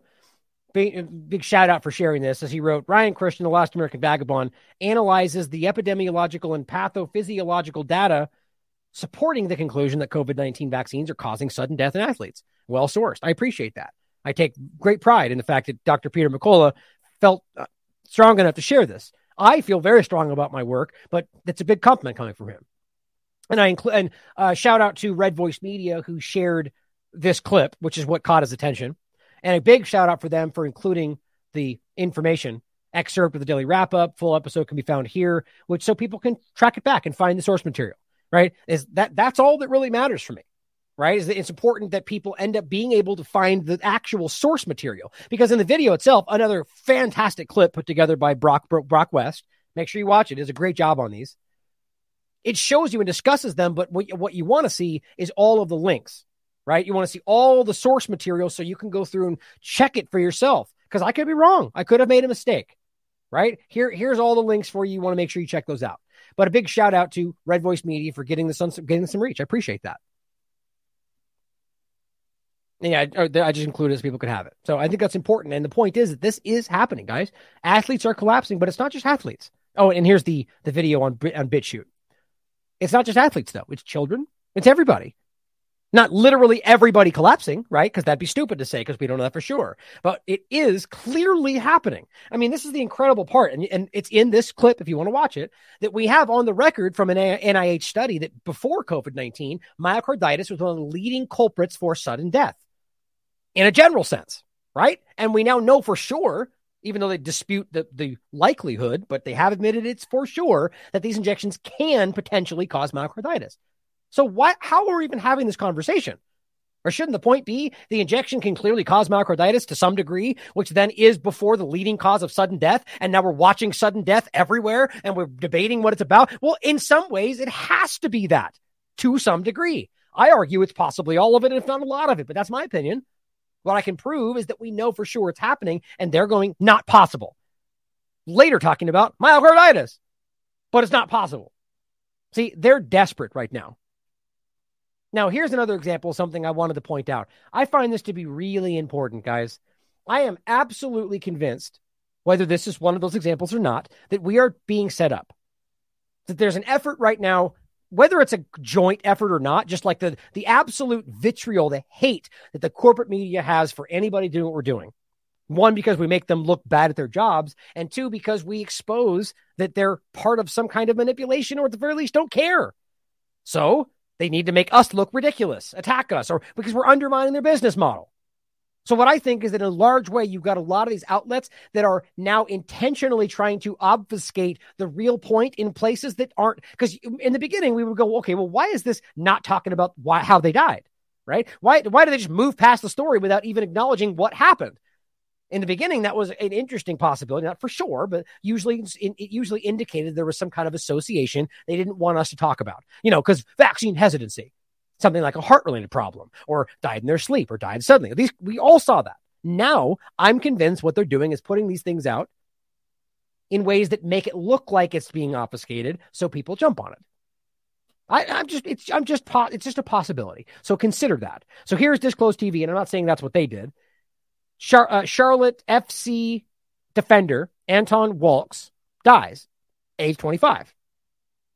So when you look into this story, you'll find a lot of reports that say some pretty weird things, like passes away, even died suddenly. And you might think, well, there you go. Another example. Well, this is exactly why we should not jump to conclusions. Because even if all those things did are what happened, which it doesn't seem to be, at least so far, still fleshing out, I argue, because it's new that even if those things are there, it still doesn't prove that we know it's the vaccine. So we just got to be very careful. Be objective at all costs because they will jump on every opportunity to sh- scare one person away from one more person away from hearing what you have to say because you are not being exact. You know, like documentaries you could put out with information that's obviously incorrect alongside true information. Well, people dismiss it all. Probably why it was done that way. The reality being is that this seems to be a boat accident, at least how it's being reported. However, I'll just read this reportedly a boat crash. It seems co- corporate media everywhere is wording this so people jump to conclusions. Even this post was actually first posted as, quote, died suddenly, even though we're talking about a boat crash in Miami. So don't take the bait. Now, Corp- Corporate America points out, also want to point out in your last show, it showed a 20 year old MMA fighter who died suddenly. But it apparently was reporting reportedly suicide. The same thing they're doing to debunk good sciencing right? And this is something that we talked about. This one right here. Now, what's interesting, and this is, and again, this is, it's, we're all, I mean, I'm, I'm just as skeptical as anybody else, especially since we're put, there's so much going on. And she, she was 18. I believe media companies are picking up on the died suddenly headline with quotes and everything, right? Big surprise. Had, as a trend to bait people into using it as a catch all for examples of vaccine injuries and deaths, then they can collapse down on a fact check, which meaning is meaningless to us, but it does still influence the average people we're trying to reach. It doesn't mean we shouldn't ask the question. Always, always ask the question. You, all, you have a right to. Doesn't matter how obscure or insensitive they want to say it is. Of course, you can ask the question because, of course, right now we know that it's a possible culprit. But to, to make the point more clear, we see a lot of this. This is this is posted today. There's not a single mention of a boat. How does that make sense? It's clearly public knowledge. So you mean that this soccer focused website makes an entire post about how he passes away at 25 and there's not a single mention passes away early Thursday morning following an accident? That seems very intentional to me if you want my honest opinion. I'm guessing.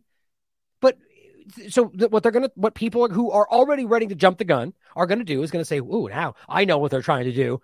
This is it, another one." And I got to be honest, a lot of people that even people I respect saw the post and shared it and said, you know, something to the effect of died suddenly or stopped the shots or whatever, insinuating clearly that the injection's related. Now, you can do whatever you want, free speech. But that is, I argue, what they're trying to accomplish. Now, here was that post from the Mirror, which now says, after Miami boat crash. Excuse me. And right there is what I posted on the picture. But just so it's clear, and I was unable to find this on anywhere else, the Wayback Machine or anything. I was able, luckily, to get a screenshot. And this is why it's important to always do this because it doesn't say this anymore. That's what it said, guys, when that first went up. Look at that. Former defender Anton Walkes dies suddenly, age 25. You tell me what that's supposed to mean. You tell me that you don't think, and I'm not saying I know for sure, because how can we possibly know what their intentions are? But you tell me that that does not that makes sense. That it's a boat accident or an accident at all. I mean, I guess you could say it was a sudden accident, but when since when do you say dies suddenly in a car accident or anything else? It just me personally, I find that to be an effort to set people up. This is a game. We're in an information war, and they're losing. Now, here was the Wayback Machine. I just want to point this out. There's some funky stuff going on with the with the Wayback Machine in general. I tried to open this and it just got it, it takes it from the web archive right over back to as right there to back to mirror. Look at that. It's not even it's no longer even up. You can see the the URL. It's not even on we have Wayback Machine. How is that even possible? And it says, oh, we couldn't find the page, but it was saved. I don't even know how that's possible. So somehow people are finding ways to like circumvent even the Wayback Machine. It's crazy. The point being, guys, obviously people are getting tricked by this. And the point in this, not this, this is the, the next point, but overall, we need to be very careful because there's a lot of misinformation. And I don't mean the sense that the government's telling you. And again, don't forget that you have a right to misinform if that's what you want to do, especially if you're just wrong. Obviously, you have a right to be wrong. But there's misinformation, there's limited hangouts, and that's going to be the kind of the finishing point today. And it's everywhere. I genuinely think the effort is to try to get people to be tr- to start taking the bait start assuming everything is what they think it is and that is whether however they get you there that's what they want you to be doing. The twitter files is the same point. It's about uh, pretending we know enough based on insinuation screenshots and telling you what's supposed here's what i see behind the scenes here's a screenshot that gives you part of the story. Even if they're telling the truth which by the way i do think they are to some degree it is already getting people trained in a way to not ask for more demand the source material because until you see that, you really don't know for sure, as much as you may think so. And that's the biggest problem is that I think they want us to start jumping the gun. Just a thought. So be on the guard. Be on guard. Now, last point on this one segment before we finish with the the uh F or was the well, I'll get to it next. The, the admission of manipulating death and then the limited hangout discussion. As Dr. Peter McCullough points out, or first, just Red Voice Media sharing this stunning re- revelation. The MHRA publishes guidance on how to evaluate, guess what? Vaccine induced myocarditis. The thing, you know, that remember we were censored for on Twitter for simply asking if it was possible, for simply looking at peer reviewed science and saying, well, it appears this can cause myocarditis. Censored. That was what I got this account originally censored on Twitter. And now you can see in the UK, it's, it's I mean, we always knew this. They're now grudgingly admitting it. Now they even have guidance on it. And yet, the very thing we now know it's causing that can lead and is the leading cause of sudden death is apparently completely impossible to be causing sudden death right now in athletes who took these injections because they say so. Makes sense, right? Well, he said, and this is the important part we shouldn't have new guidelines for a problem that, sh- that shouldn't be, that shouldn't exist. Products should have been stopped two years ago. Normalization, keeping people in a trance. Not safe, not effective. Pull them. Information, though, at this point in time is pouring out, and we have so many admissions of it. One is the MHRA, uh, the regulatory agency in the UK, has published guidance, an official guidance document on how doctors should evaluate COVID 19 vaccine induced myocarditis. So that's a proxy that there are so many cases that the British, uh, uh, the British uh, government has to basically issue a guidance document over this. This is a stunning yeah. revelation. So it keeps going. We have now over 1,250 papers in the peer reviewed literature on vaccine injuries, disabilities, and deaths, and it'll continue to grow. And the peer reviewed literature can't be stopped. It's in the National Library of Medicine. Even despite a wave of uh, corrupted journals trying to retract these papers, the information is still getting out. Right. They were desperately trying to hold this back. I think that's incredibly important. Now, there was one point that I actually wanted to make on this I think is interesting that, you know, so one of the things we get in this conversation, right? So when he's talking about this, talking about how, well, you know what? I'm gonna actually, I'm, I'm gonna, I'm gonna skip it. Sorry. There's a point I was gonna make about. We'll see if it comes up my mind again. I'm sure I will make it in general. There's a general, you know, the, the point I made in the past about the aggressive pushback of people that will be saying there are no viruses, right? Which I've, I've, made very clear from the beginning. I think is an interesting point that needs to be fleshed out. I just personally don't think that it's as clear as some of them think that it is. I'll make that point in the future if I come across it. But there's, there's, we need to think about what we're really trying to accomplish, right? What's our goal here? Are we trying to reach people and and and save their lives essentially? Or are we just trying to make it seem that we're right and you're wrong in the conversation? You know, because there's, there's a lot of that today just reflect on what your objective really is. Because if your objective is just to make it seem that you know something they don't, well, then you're succeeding, right? But if you want to reach them, even if it is with the concept that these things don't exist, then do, do it in a way that you think is conducive to actually reaching those people. Now, here, actually, I'll make this point right over here because of the same point. So, here is something that is very important. Now, this is kind of the beginning of this end segment for like limited hangouts. First of all, this is just not this itself, but the the lies one of them being the myocarditis point, they're now grudgingly admitting to that was shouted down and gaslit and lied about, right? That in and of itself can be considered a limited hangout. Whereas I'm, I'm making this point specifically because I've been focusing on that a lot lately. Just the, the general idea of what we're seeing on a regular basis about these things, whether it's Twitter files or the corporate media, lying about these myocarditis things, lying about the general pandemic itself. NHS director confirms hospitals lied about cause of death to create illusion of COVID pandemic. We've talked about this since the very beginning, literally since the beginning. As expose writes, before COVID, four types of pneumonia added together were the highest cause of death in the UK. In a newly implemented medical examiner system to certify deaths, the medical examiner was certifying all types of pneumonia deaths as COVID 19 deaths, a former director of end of life care has said. Now, here's what's interesting. This is coming from a thread on Twitter, but guess what? It's not the Twitter files. Now, what's interesting though is I'm starting to see that these things are being overlapped. And I don't know if that's intentional or not, but it's making me very suspicious about how we've already been really not waiting. By the way, still no source material, no source material whatsoever coming from the Twitter file conversation, which is odd, seeing as how far this has been going. There's still plenty of doctors that are censored. There's still plenty of, you know, where, where why is the, uh, the, oh, shoot, Christian, God damn, it's driving me crazy. I, Ice Age Farmer. Why is he still censored? Right? Why is Courtney Turner still censored? I mean, there's a lot of people that have never gotten these back. Anyway, the interesting part about this is that I'm seeing these people, even some of the same people that are all, who are, I guess, quote, reporting whatever they're being told by the Twitter lawyers are allowed to say on Twitter and, and only that in their Substack. Some of them are doing their own threads with things that aren't based on that, but are based on things that they do have source material for, and they're showing that. But yet that seems to be suddenly getting conflated with the Twitter files. And I find that to be very interesting. Here's one example of that. I'm not saying everyone's doing this.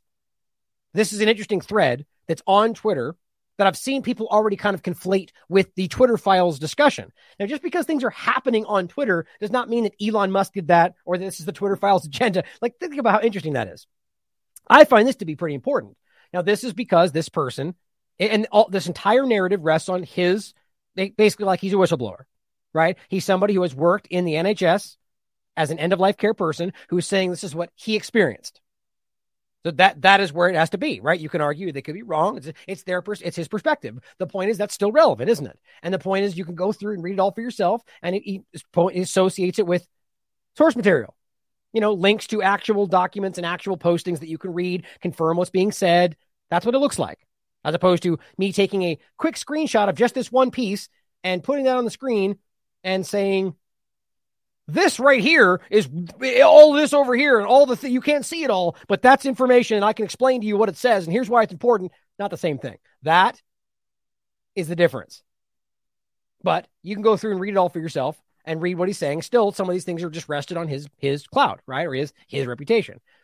But you go through, I recommend that you actually go through and, and break this all down because it's the same thing we've been talking about that they're conflating these things in order to hype these numbers. And that this, he's saying this was the point.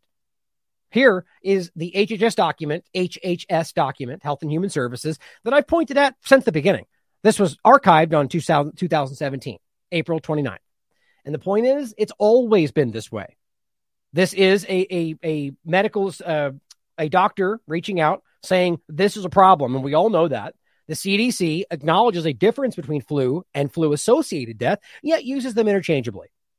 This is before COVID, but now they're doing the same thing, except now they're using flu and pneumonia with COVID. PIC. It's right on their website. Why are flu and pneumonia bundled together? asked the doctor. And plenty of other scientists and, and documents, studies have been done on this. Influenza and pneumonia, they claim, took 62,034 lives in 2001. 61,777 of which were attributed to pneumonia and 257 to flu. That's interesting. But then, even worse, in only 18 cases was flu actually identified. And yet, we're going on saying 62,000 deaths for flu, even though most of that was pneumonia, and even the flu cases were only 18 were shown. Now, the point is, guys, at the 2004 National Influenza Vaccine Summit, they discussed on how can we drum up vaccine sales well, we hype it and we combine these things. We lie about it. It's a seven step recipe for generating interest in and demand for flu or any other vaccination. It says, a quote, at that point, the manufacturers were telling us that we weren't receiving a lot of orders for vaccines for use in November or even December. Recalled Nowak on the National Public Radio, quote, it really did look like we needed to do something to encourage people to get a flu shot. What do you do? Well, you conflate things and make it look worse. This is on public record, guys. So the point is, they're doing the same thing with pneumonia, with with COVID. We told you this from the very beginning, but nonetheless, it's still very important. This, I mean, so did the expose, by the way. But this is important because now they're pointing at somebody who has worked with them, saying that's what he saw too. See, that's much more valuable to me. Now, on the side of the Twitter point, there's a lot of this still going. When I talk about limited hangouts, still to this point. Check this one out. So here is Matt Wallace, who I mean, I think his only job these days is just to hype Elon Musk. But he says Elon Musk exposed Bill Gates so hard that Bill has now turned off comments on his Twitter. Well, sure, that sounds compelling. Look at this 9 million people saw that. Guess what? It's not true at all, in fact. No, because guess what? They've always been off. Easy to prove. But the tide was turning long before this limited hangout because you can see people like Derek Broze or Whitney Webb or plenty of others that wrote about this a long time ago. This is believed from what was the date on this one? This is just the series. Anyway, 2020, 2021. The point is hashtag expose Bill Gates. Bill Gates' web of dark money and influence. And this was this this went around the world. There was a exposed Bill Gates day that went around the world, guys. It was all over the world. This was started by Derek Broze. But apparently, because of some screenshots and text, they claim that's what caused something to happen that, by the way, wasn't actually happening. As I said, ask yourself why he would lie about this. That is, unless he was just wrong, possibly assuming, maybe didn't care. And in that case, I hope you will consider that the next time one of these sourceless posts are made, right? Next time one other th- another screenshot, another post is made, let's ask yourself, maybe they're wrong. Maybe they're lying. Maybe they don't know any better. This is so important to understand. This is a game that's being played, and I think this is incredibly dangerous. Why would he go out of his way to try to make this case? Because there's a game being played. Here's another example Elon Musk just revealed proof they were purposefully overcounting COVID death hospitalizations. proof, huh? Well, first of all, I said, getting really tired of this game. Countless hardworking people in the independent media have proven this 10 times over since 2020. And I mean that. You know, I don't use proven proof lightly. We, I mean, guys, this was undeniably shown a long time ago.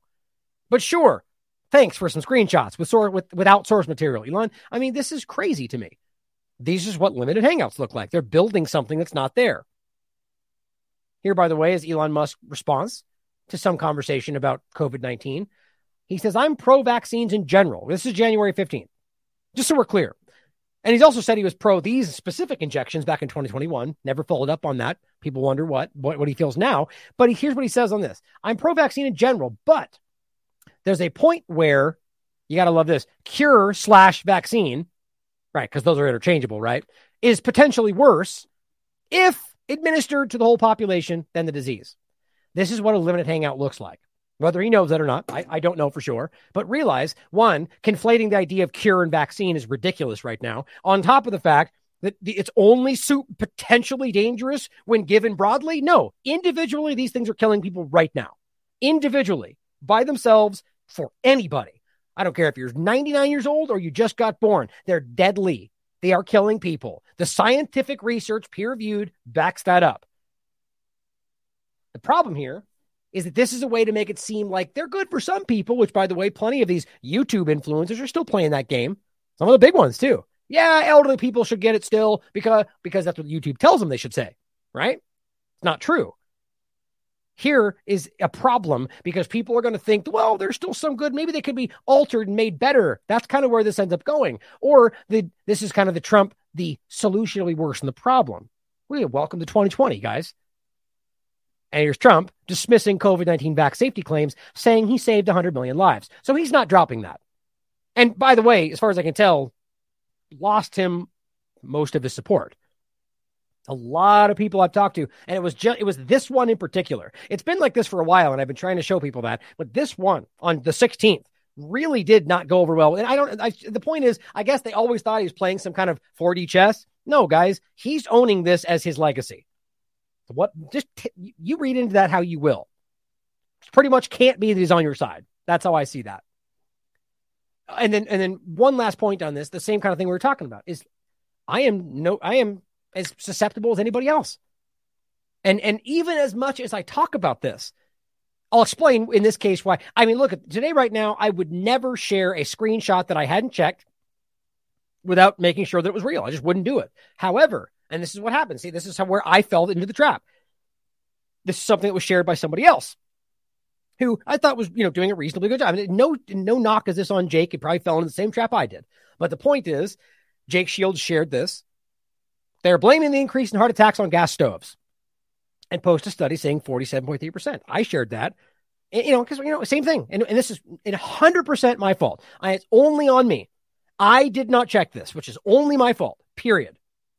But I'm just explaining in the sense of why I did because it was busy and I saw it and it was in the context of the show that day. And I are there, and this is where the problem lies. I said, okay, well, that's probably that seems like what is happening. And I did, and, and thought, okay, I don't think Jake would share it without checking, and so on. The same people, same people probably, same thing people probably did for me. I know Ryan wouldn't share that without checking and shared it too, right? You see how it trickles down. Now, we all need to do our best not to let this happen. I, I, I proudly would say this very rarely happens with me. And even because this just happened here, I'm hopefully going to say never again, especially with screenshots. But for those in the podcast, it's, it's a screenshot of a, a you know, a, a, corporate post saying that it's about gas stoves and heart attacks. Now, it turns out there is actually a study talking about exactly the same thing. The percentage is much lower. So, was this an effort to hide that by putting out a fake percentage? Probably. You see, this is how this game is being played. And I fell into it. And I want to give a shout out to Peregrine, Peregrine, telling me it was fake, but the real one, oh, oh, there you go. And there's the study right there showing you that it's 12.7. So there's the actual tweet. Somebody took that and lied about it. Why would they do that? Like, arguably, somebody who is trying to wake people up, why would they fake the number? I argue that was either somebody who was trying to set us up, who believes that we are what they think we are, or somebody who thinks lying for their truth is the right thing to do. In any case, I think this is just my general point. We are all susceptible. We all need to try to be better because it's simple. And this is my point about the Twitter files. We are becoming more. It's easier to just share a screenshot because, well, look, we're all pretending Twitter files are proving left and right with screenshots. Now, I, you know, maybe some people may think I'm beating a dead horse. I genuinely think there's something very important happening with the way this is being played out. Really do. Let me close some tabs really quickly. Okay, there we go. Now, to finish this last uh, limited hangout point, the last, what is it, 10 tabs here? Chief Nerd shared this And this is what I've been seeing circulating today or a few times. And I think this is very interesting. I wonder why, because this is something, I, this is either a lack of knowing where this originally began. And that's largely, I think, on top of everything else because Moderna did censor this page. But it's interesting how I think there's a lot of information right now being framed as new that's really not, like the transmission point. And I think that's I think that's the definition of a limited hangout. He says, and this is Chief Nerd says CNBC hosts are amazed Moderna was working on a COVID vaccine so early.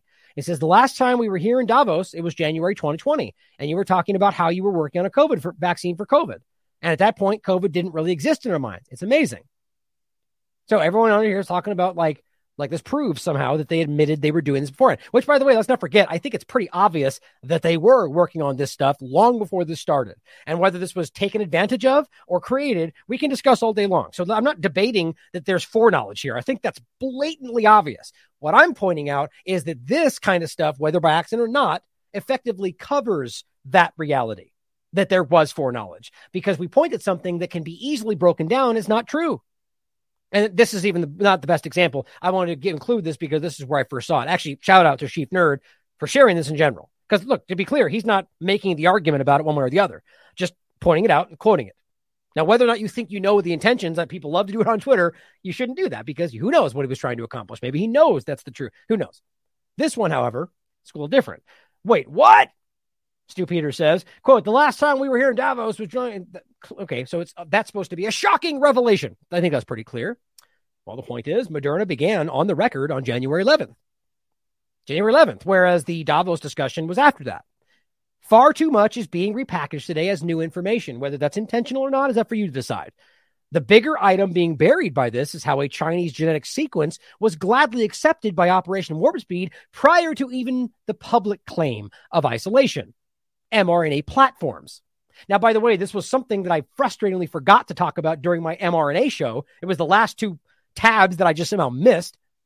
My point before I move past it, though, is that there's a lot of people out there that really are trying to either they don't know that this is not a revelation or they want you to think it is. I mean, look at the engagement. People are very quick to fall. We, I mean, like I just showed you myself doing it, right? We just got to try to be better. Here is the post or the Moderna website. It's only on the Wayback Machine now because they deleted it. Ask yourself why. If you go to this link now, it's very different. It's a, it completely, it's not even the same thing. It's literally different. It breaks this all down starting from before COVID and then just kind of encapsulating the entire thing between that. Look at that. CDC recommendation. Yeah, that's it. Oh, is it? Well, let's look at the real breakdown. This is where it becomes very important. Oh, on top of that, by the way, I think it's hilarious that this video, which is simply about mRNA, Moderna's potential vaccine against COVID. Those that have seen me do this before remember this. This is a, the YouTube video about Moderna's process, which, oh, here, let me just get the link itself. This is on the way back Machine. Check this out. This is the current status of that video. What? Violating YouTube's terms of service? That's quite interesting. So, how would discussing their mRNA plug and play platform somehow fall under, oh, well, because when we talk about that, we get called misinformation. So, apparently, the algorithm censored Moderna's actual video because it's fake news. let you, oh, let you have fun with that one. The point is that they're clearly trying to hide things and everyone's being dishonest. It's hilarious. But the real point here is that this is January 11th. Oh, and we'll just actually start with this. This is Davos, the, the Wikipedia page, World Economic Forum, and their Davos meetings. Uh, right here, this is the over uh, the dates and overview of the past annual meetings. Here's 2020. Stakeholders and cohesive, sustainable world. Okay, so that was the 20th and 24th. Timing is very clear. So January 11th Chinese authorities shared the genetic sequence of the novel coronavirus. This is during Trump's administration. And China bad guy apparently sends a genetic sequence before they had isolated it, which I argue they never did. But this is on the record, as I've shown before, where they said on the record with MSNBC that we did not isolate it when this happened. And why has the data not been shared?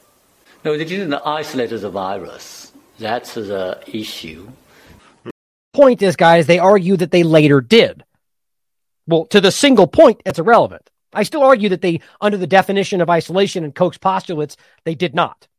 I think that's clear, but we, we debate that all day because people play the game with it. But the point is, at January 11th, they hadn't. So ask yourself why it even matters. If the whole point was their plug and play platform, which we'll get into, which is right here, the discussion of how it's literally a plug and play interchangeable platform with programs and apps and the way this is exactly how they described it. Why did they even need it to be isolated? They didn't, is the point. They got a genetic sequence from China on January 11th.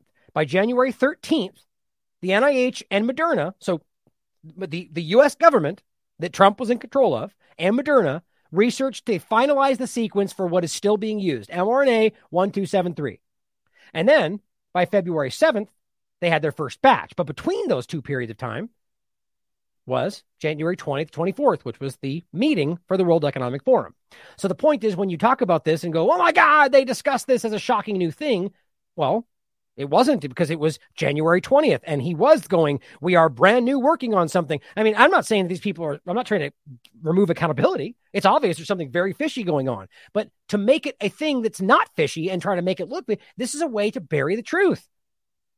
That's my opinion.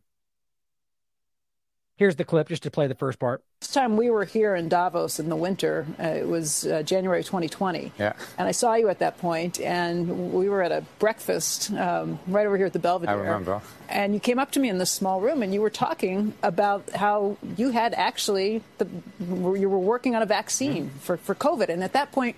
COVID 19 didn't even really exist in our minds. We were just hearing that. about the. Yeah, I think there was no name at that time. Right. Coronavirus. Yeah, right. right. Um, I mean, this is all public information. So, it, you know, to to play on the lack of awareness of the average person, you know, that's what some media people choose to do. At the end of the day, on January 11th, which we were talking about right then, by the way, this is what was going on. And so then January 20th, he goes and he's going, Yeah, we just started work on this thing. And they rightly so, they hadn't called it COVID 19 yet. So really, guys, there's nothing, nothing profound here. It's just basic information that we should know if we were actually paying attention.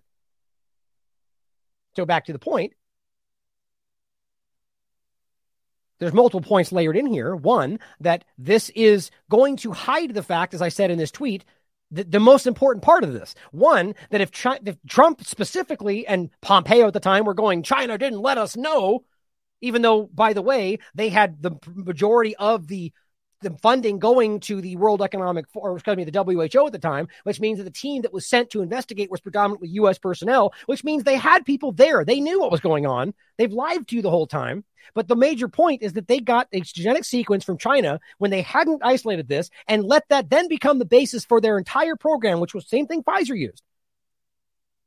How is that? How is, but shut down the Wuhan lab. It's, I mean, think about how dumb that is in relation to this point. But meanwhile, there are multiple labs that they didn't close that were still doing the same thing and still are, by the way. We're all being played. It seems like theater at this point, which perfectly overlaps with the whole DOD operation, the theater of the FDA, which we should know by now. I think this is incredibly important. Again, to the other point, well, if they had this produced on January 13th, when he told you it wasn't isolated, and it never was, in my opinion, why does it matter if it ever was? This was the plug and play platform from the beginning. And now they're pretending that's what they're doing now. No, that's what they did from the start. They played games ever since. Here is their operating system, as they call it. All of these are no longer on their page, by the way. Why would that be? Recognizing the broad potential of mRNA science, we set out to create an mRNA technology platform that functions much like an operating system on a computer. That's the point, right? So all they needed was the plug and play program to interchangeably with different programs. In our case, the program or the app is our mRNA drug, the unique mRNA sequence that codes for the protein. Right? So all they needed was the new program. Plugged it in, pumped out the new product. That's exactly, it's clear that's what happened. So we're being lied to. We have a dedicated team of several hundred scientists engineered, focusing on, that was the last part in there. I think this was, yeah, anyway, the point is, guys, that this is an important discussion that is always getting buried. And right now is acting like we just had a profound realization about this when it's always been public information. And just to point out in general, oh, actually, no, on a side note, I forgot I included this. Despite all the information, despite how everything's right now failing, the mRNA platform, the whole thing, they're still moving forward on this. Right now, guess what they're doing? rolling out an RSV vaccine that's mRNA. Of course, posted January 18th, updated January 18th. Can't even they change these articles constantly. I don't tell you what they do. I make that point all the time. But it's it's almost consistent now that they do that. They just change it constantly. But the point is, Moderna and Pfizer produced COVID-19 vaccines in record times. Why? I just showed you because they didn't follow any normal safety. Pre- they just pumped this stuff out and they pumped it out. And by the way, we're make we're pumping this in people's arms on March 16th, months later. That you know shaved off about two years from the normal process. That makes sense. Well, that's what they're saying. Shaved off the traditional vaccine research and approval process. And now the same expedited timeline is occurring with RSV for elderly and infant populations. Okay, explain that for me. If the only reason this was done so rapidly, warp speed, was because we were in danger and we had to rush, then exactly why are we doing the same thing for RSV? Oh, so it was all a big game and a lie then. So we're just now doing that forever, whether or not there's an imminent risk. Got it. So the whole point was just about creating the justification to use the plug and play platform because that was always the plan. And they're doing it again right now. There's no RSV emergency. There's no, and how much you want to bet it gets emergency authorized as well. Moderna Therapeutics CEO Stéphane Bancel told CNBC that its RSV vaccine developed with mRNA technology can press the timeline for development from as many as eight years. That's been standard. Why? Because it's a plug and play platform. They're talking about the only reason the time is different is because all they're going to do is take the genetic code enter it in the same process, and pump it out. They pretend they don't need to test these things the same way. Clearly, can't you tell how well it's working in the world right now? My God. And just to point at that same Davos meeting, just in case there's important overlaps to that, this was on January 24th, 2020, talking about the meeting that they had after he had been working on the injection. US President Trump, while he was there, compared Tesla, Elon Musk to Thomas Edison. It's an interesting overlap. Greta, Greta, of all people, Greta Thunberg, reiterated her message about urgency of the climate crisis. Hmm, interesting overlap to today. Former U.S. Vice President Al Gore compared the climate crisis to historic events like 9 11. All three of these people are right now in the focus. I think that's very interesting. Either way, limited hangouts everywhere you look right now. Here, I said the release relief valve in action. Breaking news, something you knew two years ago. This will be half the story at best and is put out in hopes that after you look at this, you stop looking deeper. Look deeper. As Michael P. Senger points out, super sleuth Leana Wen tells CNN we've been vastly overcounting COVID deaths. Well, we know that, don't we? And even to the point we already pointed out, there are people that have been proving that with their own experience. But instead, Lena Wen comes out and just changes her story. You know, instead of forcing everybody or doing this or mass work, now they don't. This is just, she's clearly being used, in my opinion, I mean, it's just ridiculous. But the point is, this is meant, in my opinion, to stop you from looking further. Well, look, they care about you. They're doing their job. Can't you tell? They just told you the truth, or at least part of it. These are two separate things here overcounting deaths and overcounting hospitalizations. As you know, I cover this closely. what a savvy point there. You think deaths and hospitalizations are different? Great job. Now we're on the same page. Let's continue.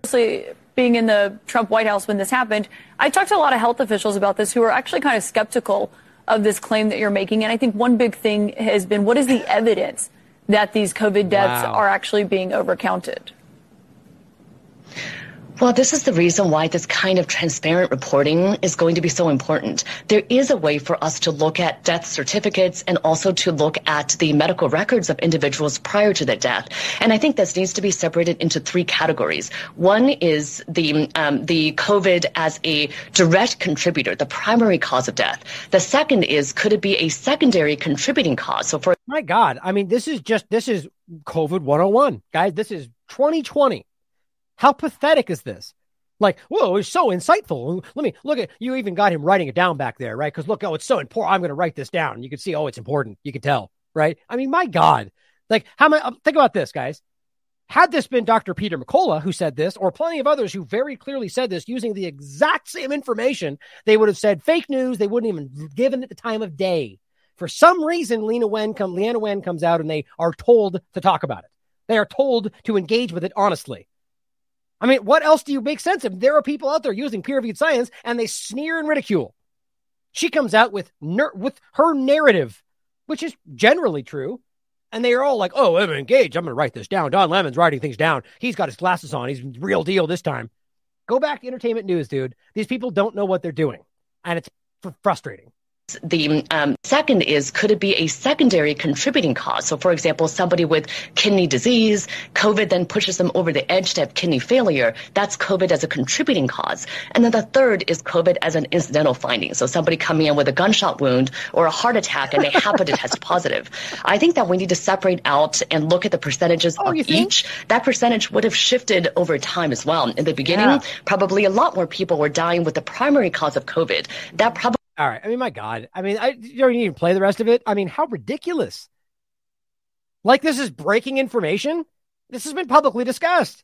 This has been publicly ridiculed. They publicly defended this. And now apparently Don Lemon totally I'm just I love making fun of the guy. But the point is, guys, these guys are just like, oh my God, this is compelling. Keep going.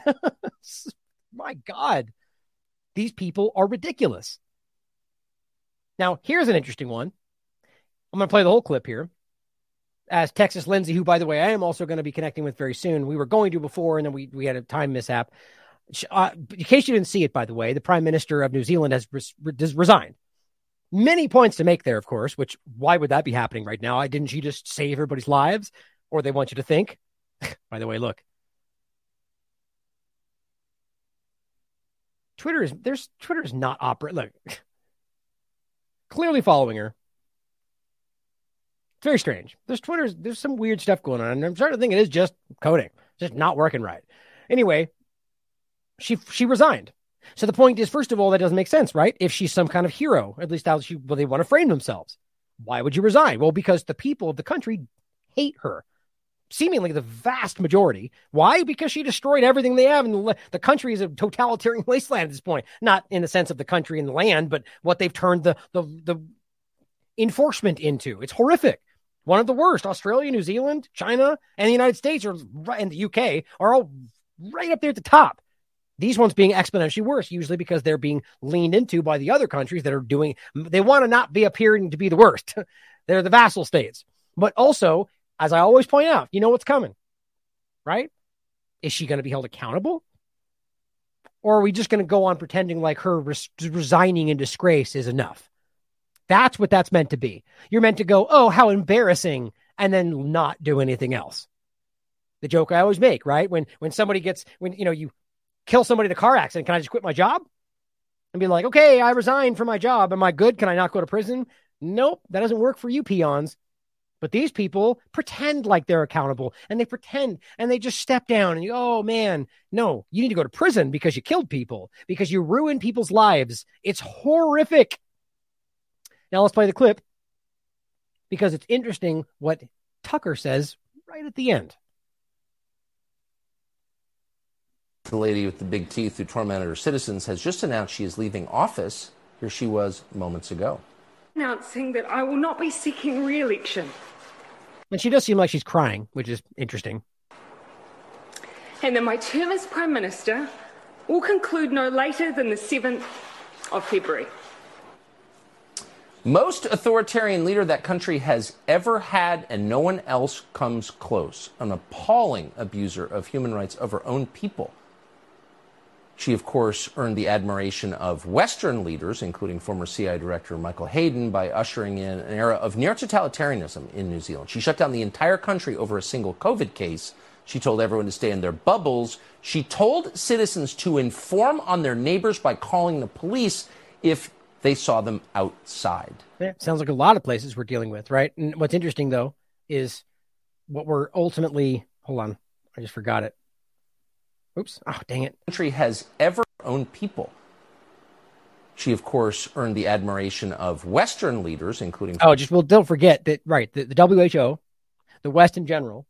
Let's not pretend like this lady was making her own decisions. I think it's very clear, and that's just my opinion, obviously, but I think it's very clear that Australia, New Zealand in particular, these countries are used aggressively by the West Western powers. And in this case, I, these things are being influenced at the very least. And it's the same thing as anywhere. And that's, I agree with Tucker so far on everything he's saying. former CIA Director Michael Hayden by ushering in an era of near totalitarianism in New Zealand. She shut down the entire country over a single COVID case. She told everyone to stay in their bubbles. She told citizens to inform on their neighbors by calling the police if they saw them outside. I'm not making this up, by the way. We kept a video record. Here's some of it. Stay local and do not congregate. Don't talk to your neighbours. Please keep to your bubbles. It comes down again to those very simple principles. We know from overseas uh, cases of the Delta variant that it can be spread by people simply walking past one another. So keep those movements outside to the bare minimum. If someone refuses in our um, This is facilities to be tested, they have to keep staying. So they won't be able to leave after 14 days. They have to stay on for another 14 days. So it's a pretty good incentive. You either get your tests done and make sure you're cleared, or we will keep you in a facility longer. So I What? think people, most people will look at that and say, "I'll take the, I'll take the test." What a maniac. Yeah, you think because what you're in prison until you take the test, essentially? Yeah. Oh, you you're not gonna take that? Okay, 14 more days. We'll come back again later. Oh, no test? 14 more days. See you in two weeks. So that apparently goes on forever until you take the test. So there's no choice here. That's what they pretend is a choice. You can be in prison for the rest of your life or you can take one test. Of course, people are going to bend and do what they're doing. That's ridiculous. You can now see family and friends again in their homes. Here's the final point. And use the bathroom inside. Luxury. Wow. This point. What are the chances she was a puppet of the Chinese government? We don't have enough evidence to prove that, but we would rate that as about 100% likely. Really? That's some good journalism there. What do you think the likelihood of this thing we want you to think about is the likelihood? Well, we don't have any proof, any evidence, but we're going to say 100%. Re- eh, d- d- do not sidestep that. That is a that's ridiculous. Now, the real point here is is that even remotely true? It could be, of course. Anything could be true. But what are you trying to insinuate here? That only countries that are acting like this are because China made it happen, because China bad guy? That's because that's the right wing thing to say, even though there's literally, if you're claiming China did this, well, so too did the United States and all the other countries that are clearly involved with what's going on. But think about that. Saying that with when no evidence, but we 100%. Okay, well, it's New Zealand we're talking about, right? Well, let's be very clear that the New Zealand is openly in a direct relationship with the United States, who very clearly on the record has aggressive influence over what they do. And you could read these for yourself if you want to dive into it deeper. On top of that, th- the New Zealand's relationship with China is not too. I mean, this this is written 2020, and you can look into this even further. On the record, these things aren't what they say they are. So, what's the insinuation? Because we want to blame China because that's the thing to do. We're just going to say that with no evidence, but say 100%, even though on the record, if there's anybody influencing New Zealand, it's the United States. I mean, why wouldn't it just use that and blame Biden? Well, because the main goal right now is to say China bad guy from the right side of the false two party paradigm.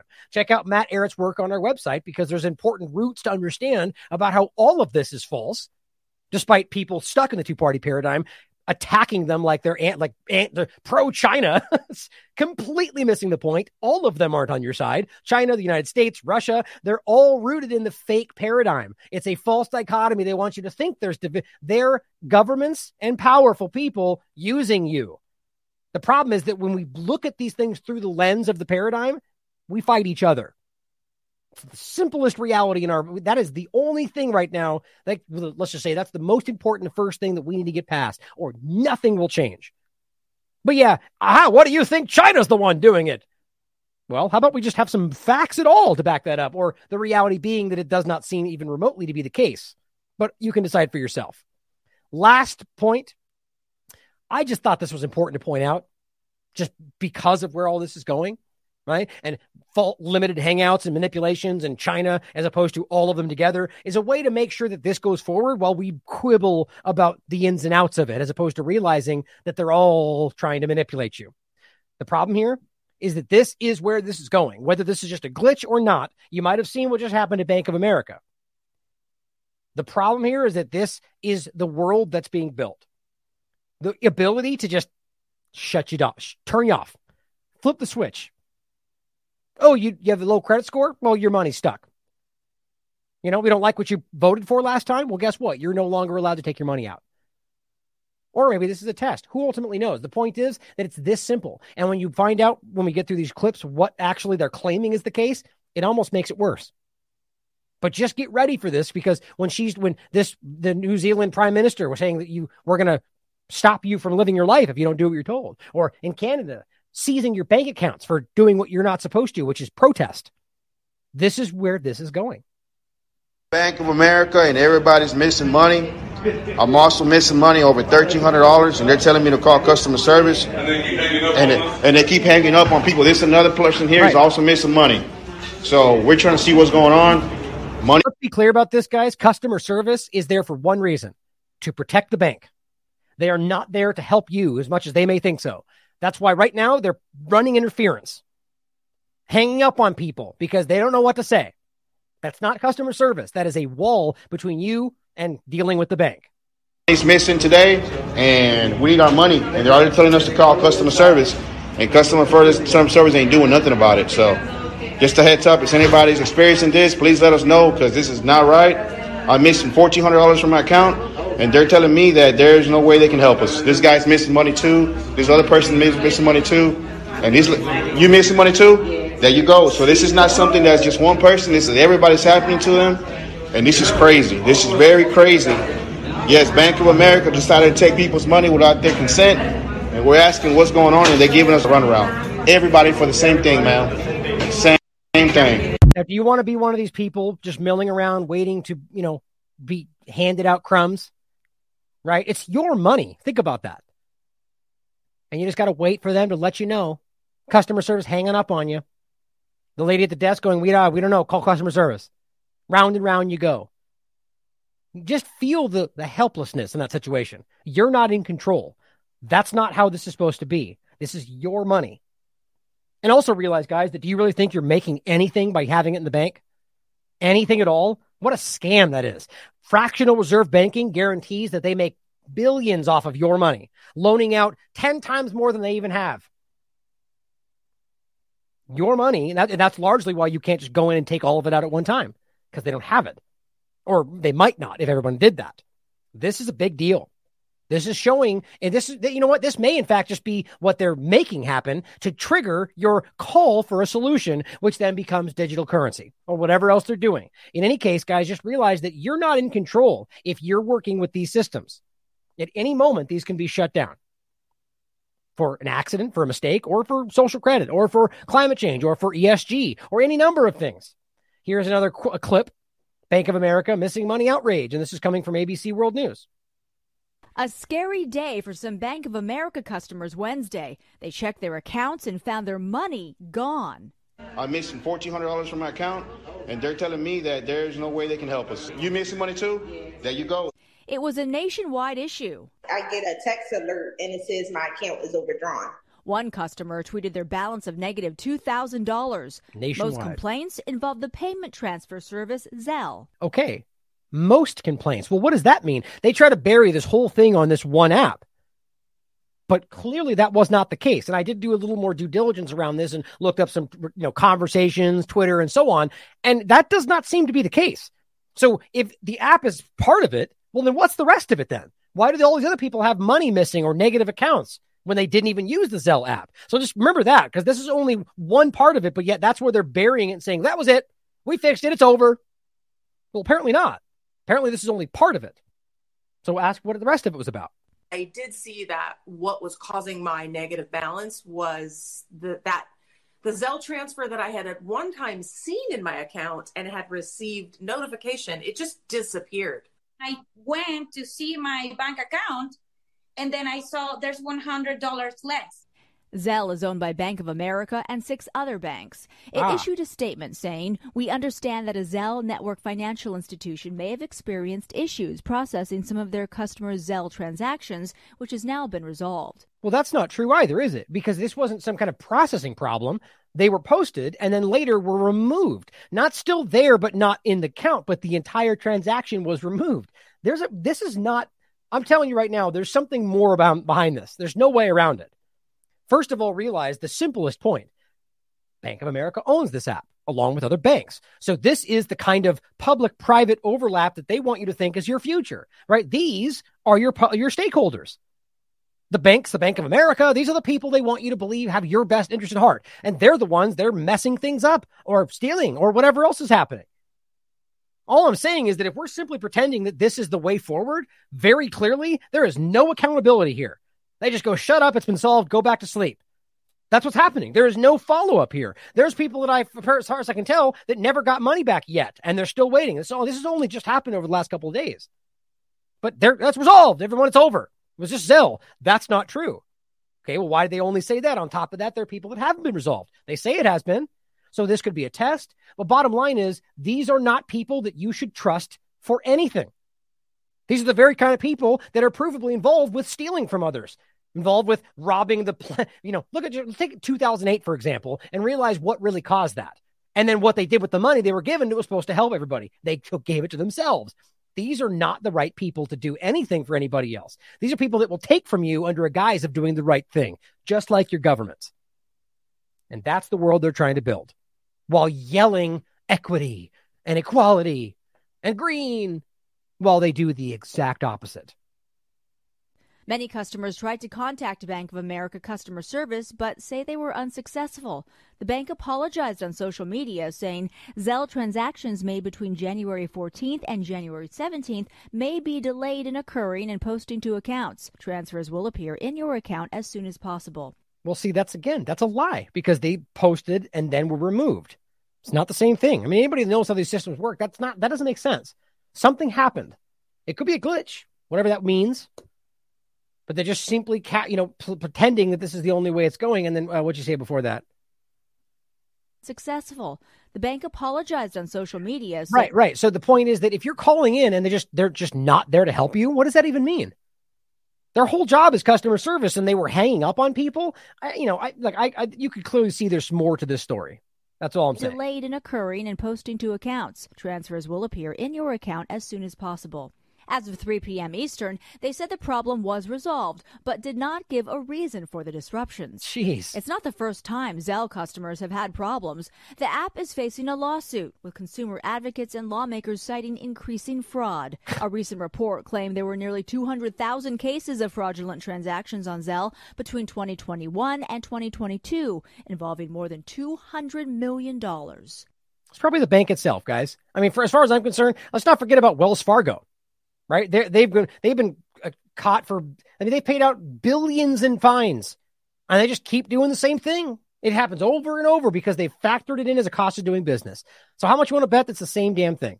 Who knows? But ultimately, the point is these people are not accountable. They didn't tell you what happened. They're not explaining what went wrong or how they fixed it. They're just going, it's good. Go back to sleep. And there's lawsuits against this very app. Run screaming, guys. Run screaming.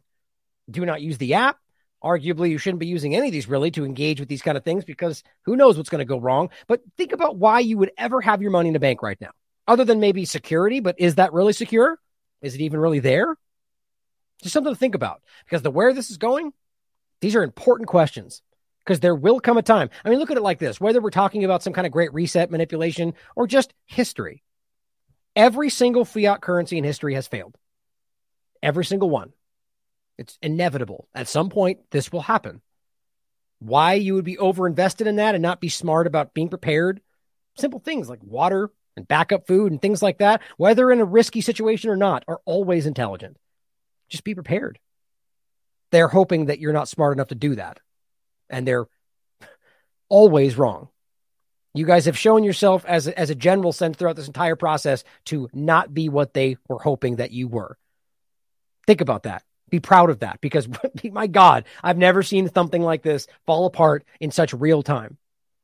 So thank you for being a part of this. We couldn't have done this without you. You are the last American vagabond. I love you all. As always, question everything. Come to your own conclusions. Stay vigilant. Questions get asked when people have hesitancy or reluctance to get vaccinated. Did you go too quickly? Is the first.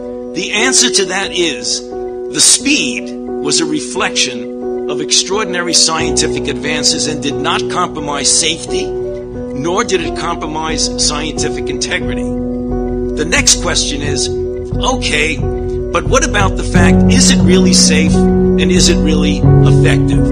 Or is this something the government is trying to put over on us? Is this something the companies want to take advantage of? Well, let's take a look at what's happened over the past few months. We've had clinical trials, and thanks to the volunteers in that trial, in tens of thousands who have put themselves on the line to prove to the country and the world that these are safe and effective products. It is really bittersweet. The bitterness is the fact of what the Vice President mentioned. We still are in the middle of a very difficult situation record numbers of cases, hospitalizations, and deaths. But the sweetness is the light at the end of the tunnel, which I can tell you as we get into January, February, March, and April, that light is going to get brighter and brighter. And the bitterness is going to be replaced by the sweetness. And we all hope, and I think this is doable, that by the time we get to several months into this year, we will have enough people protected that we can start thinking seriously about the return to normality. And that's up to all of us to step forward and get vaccinated.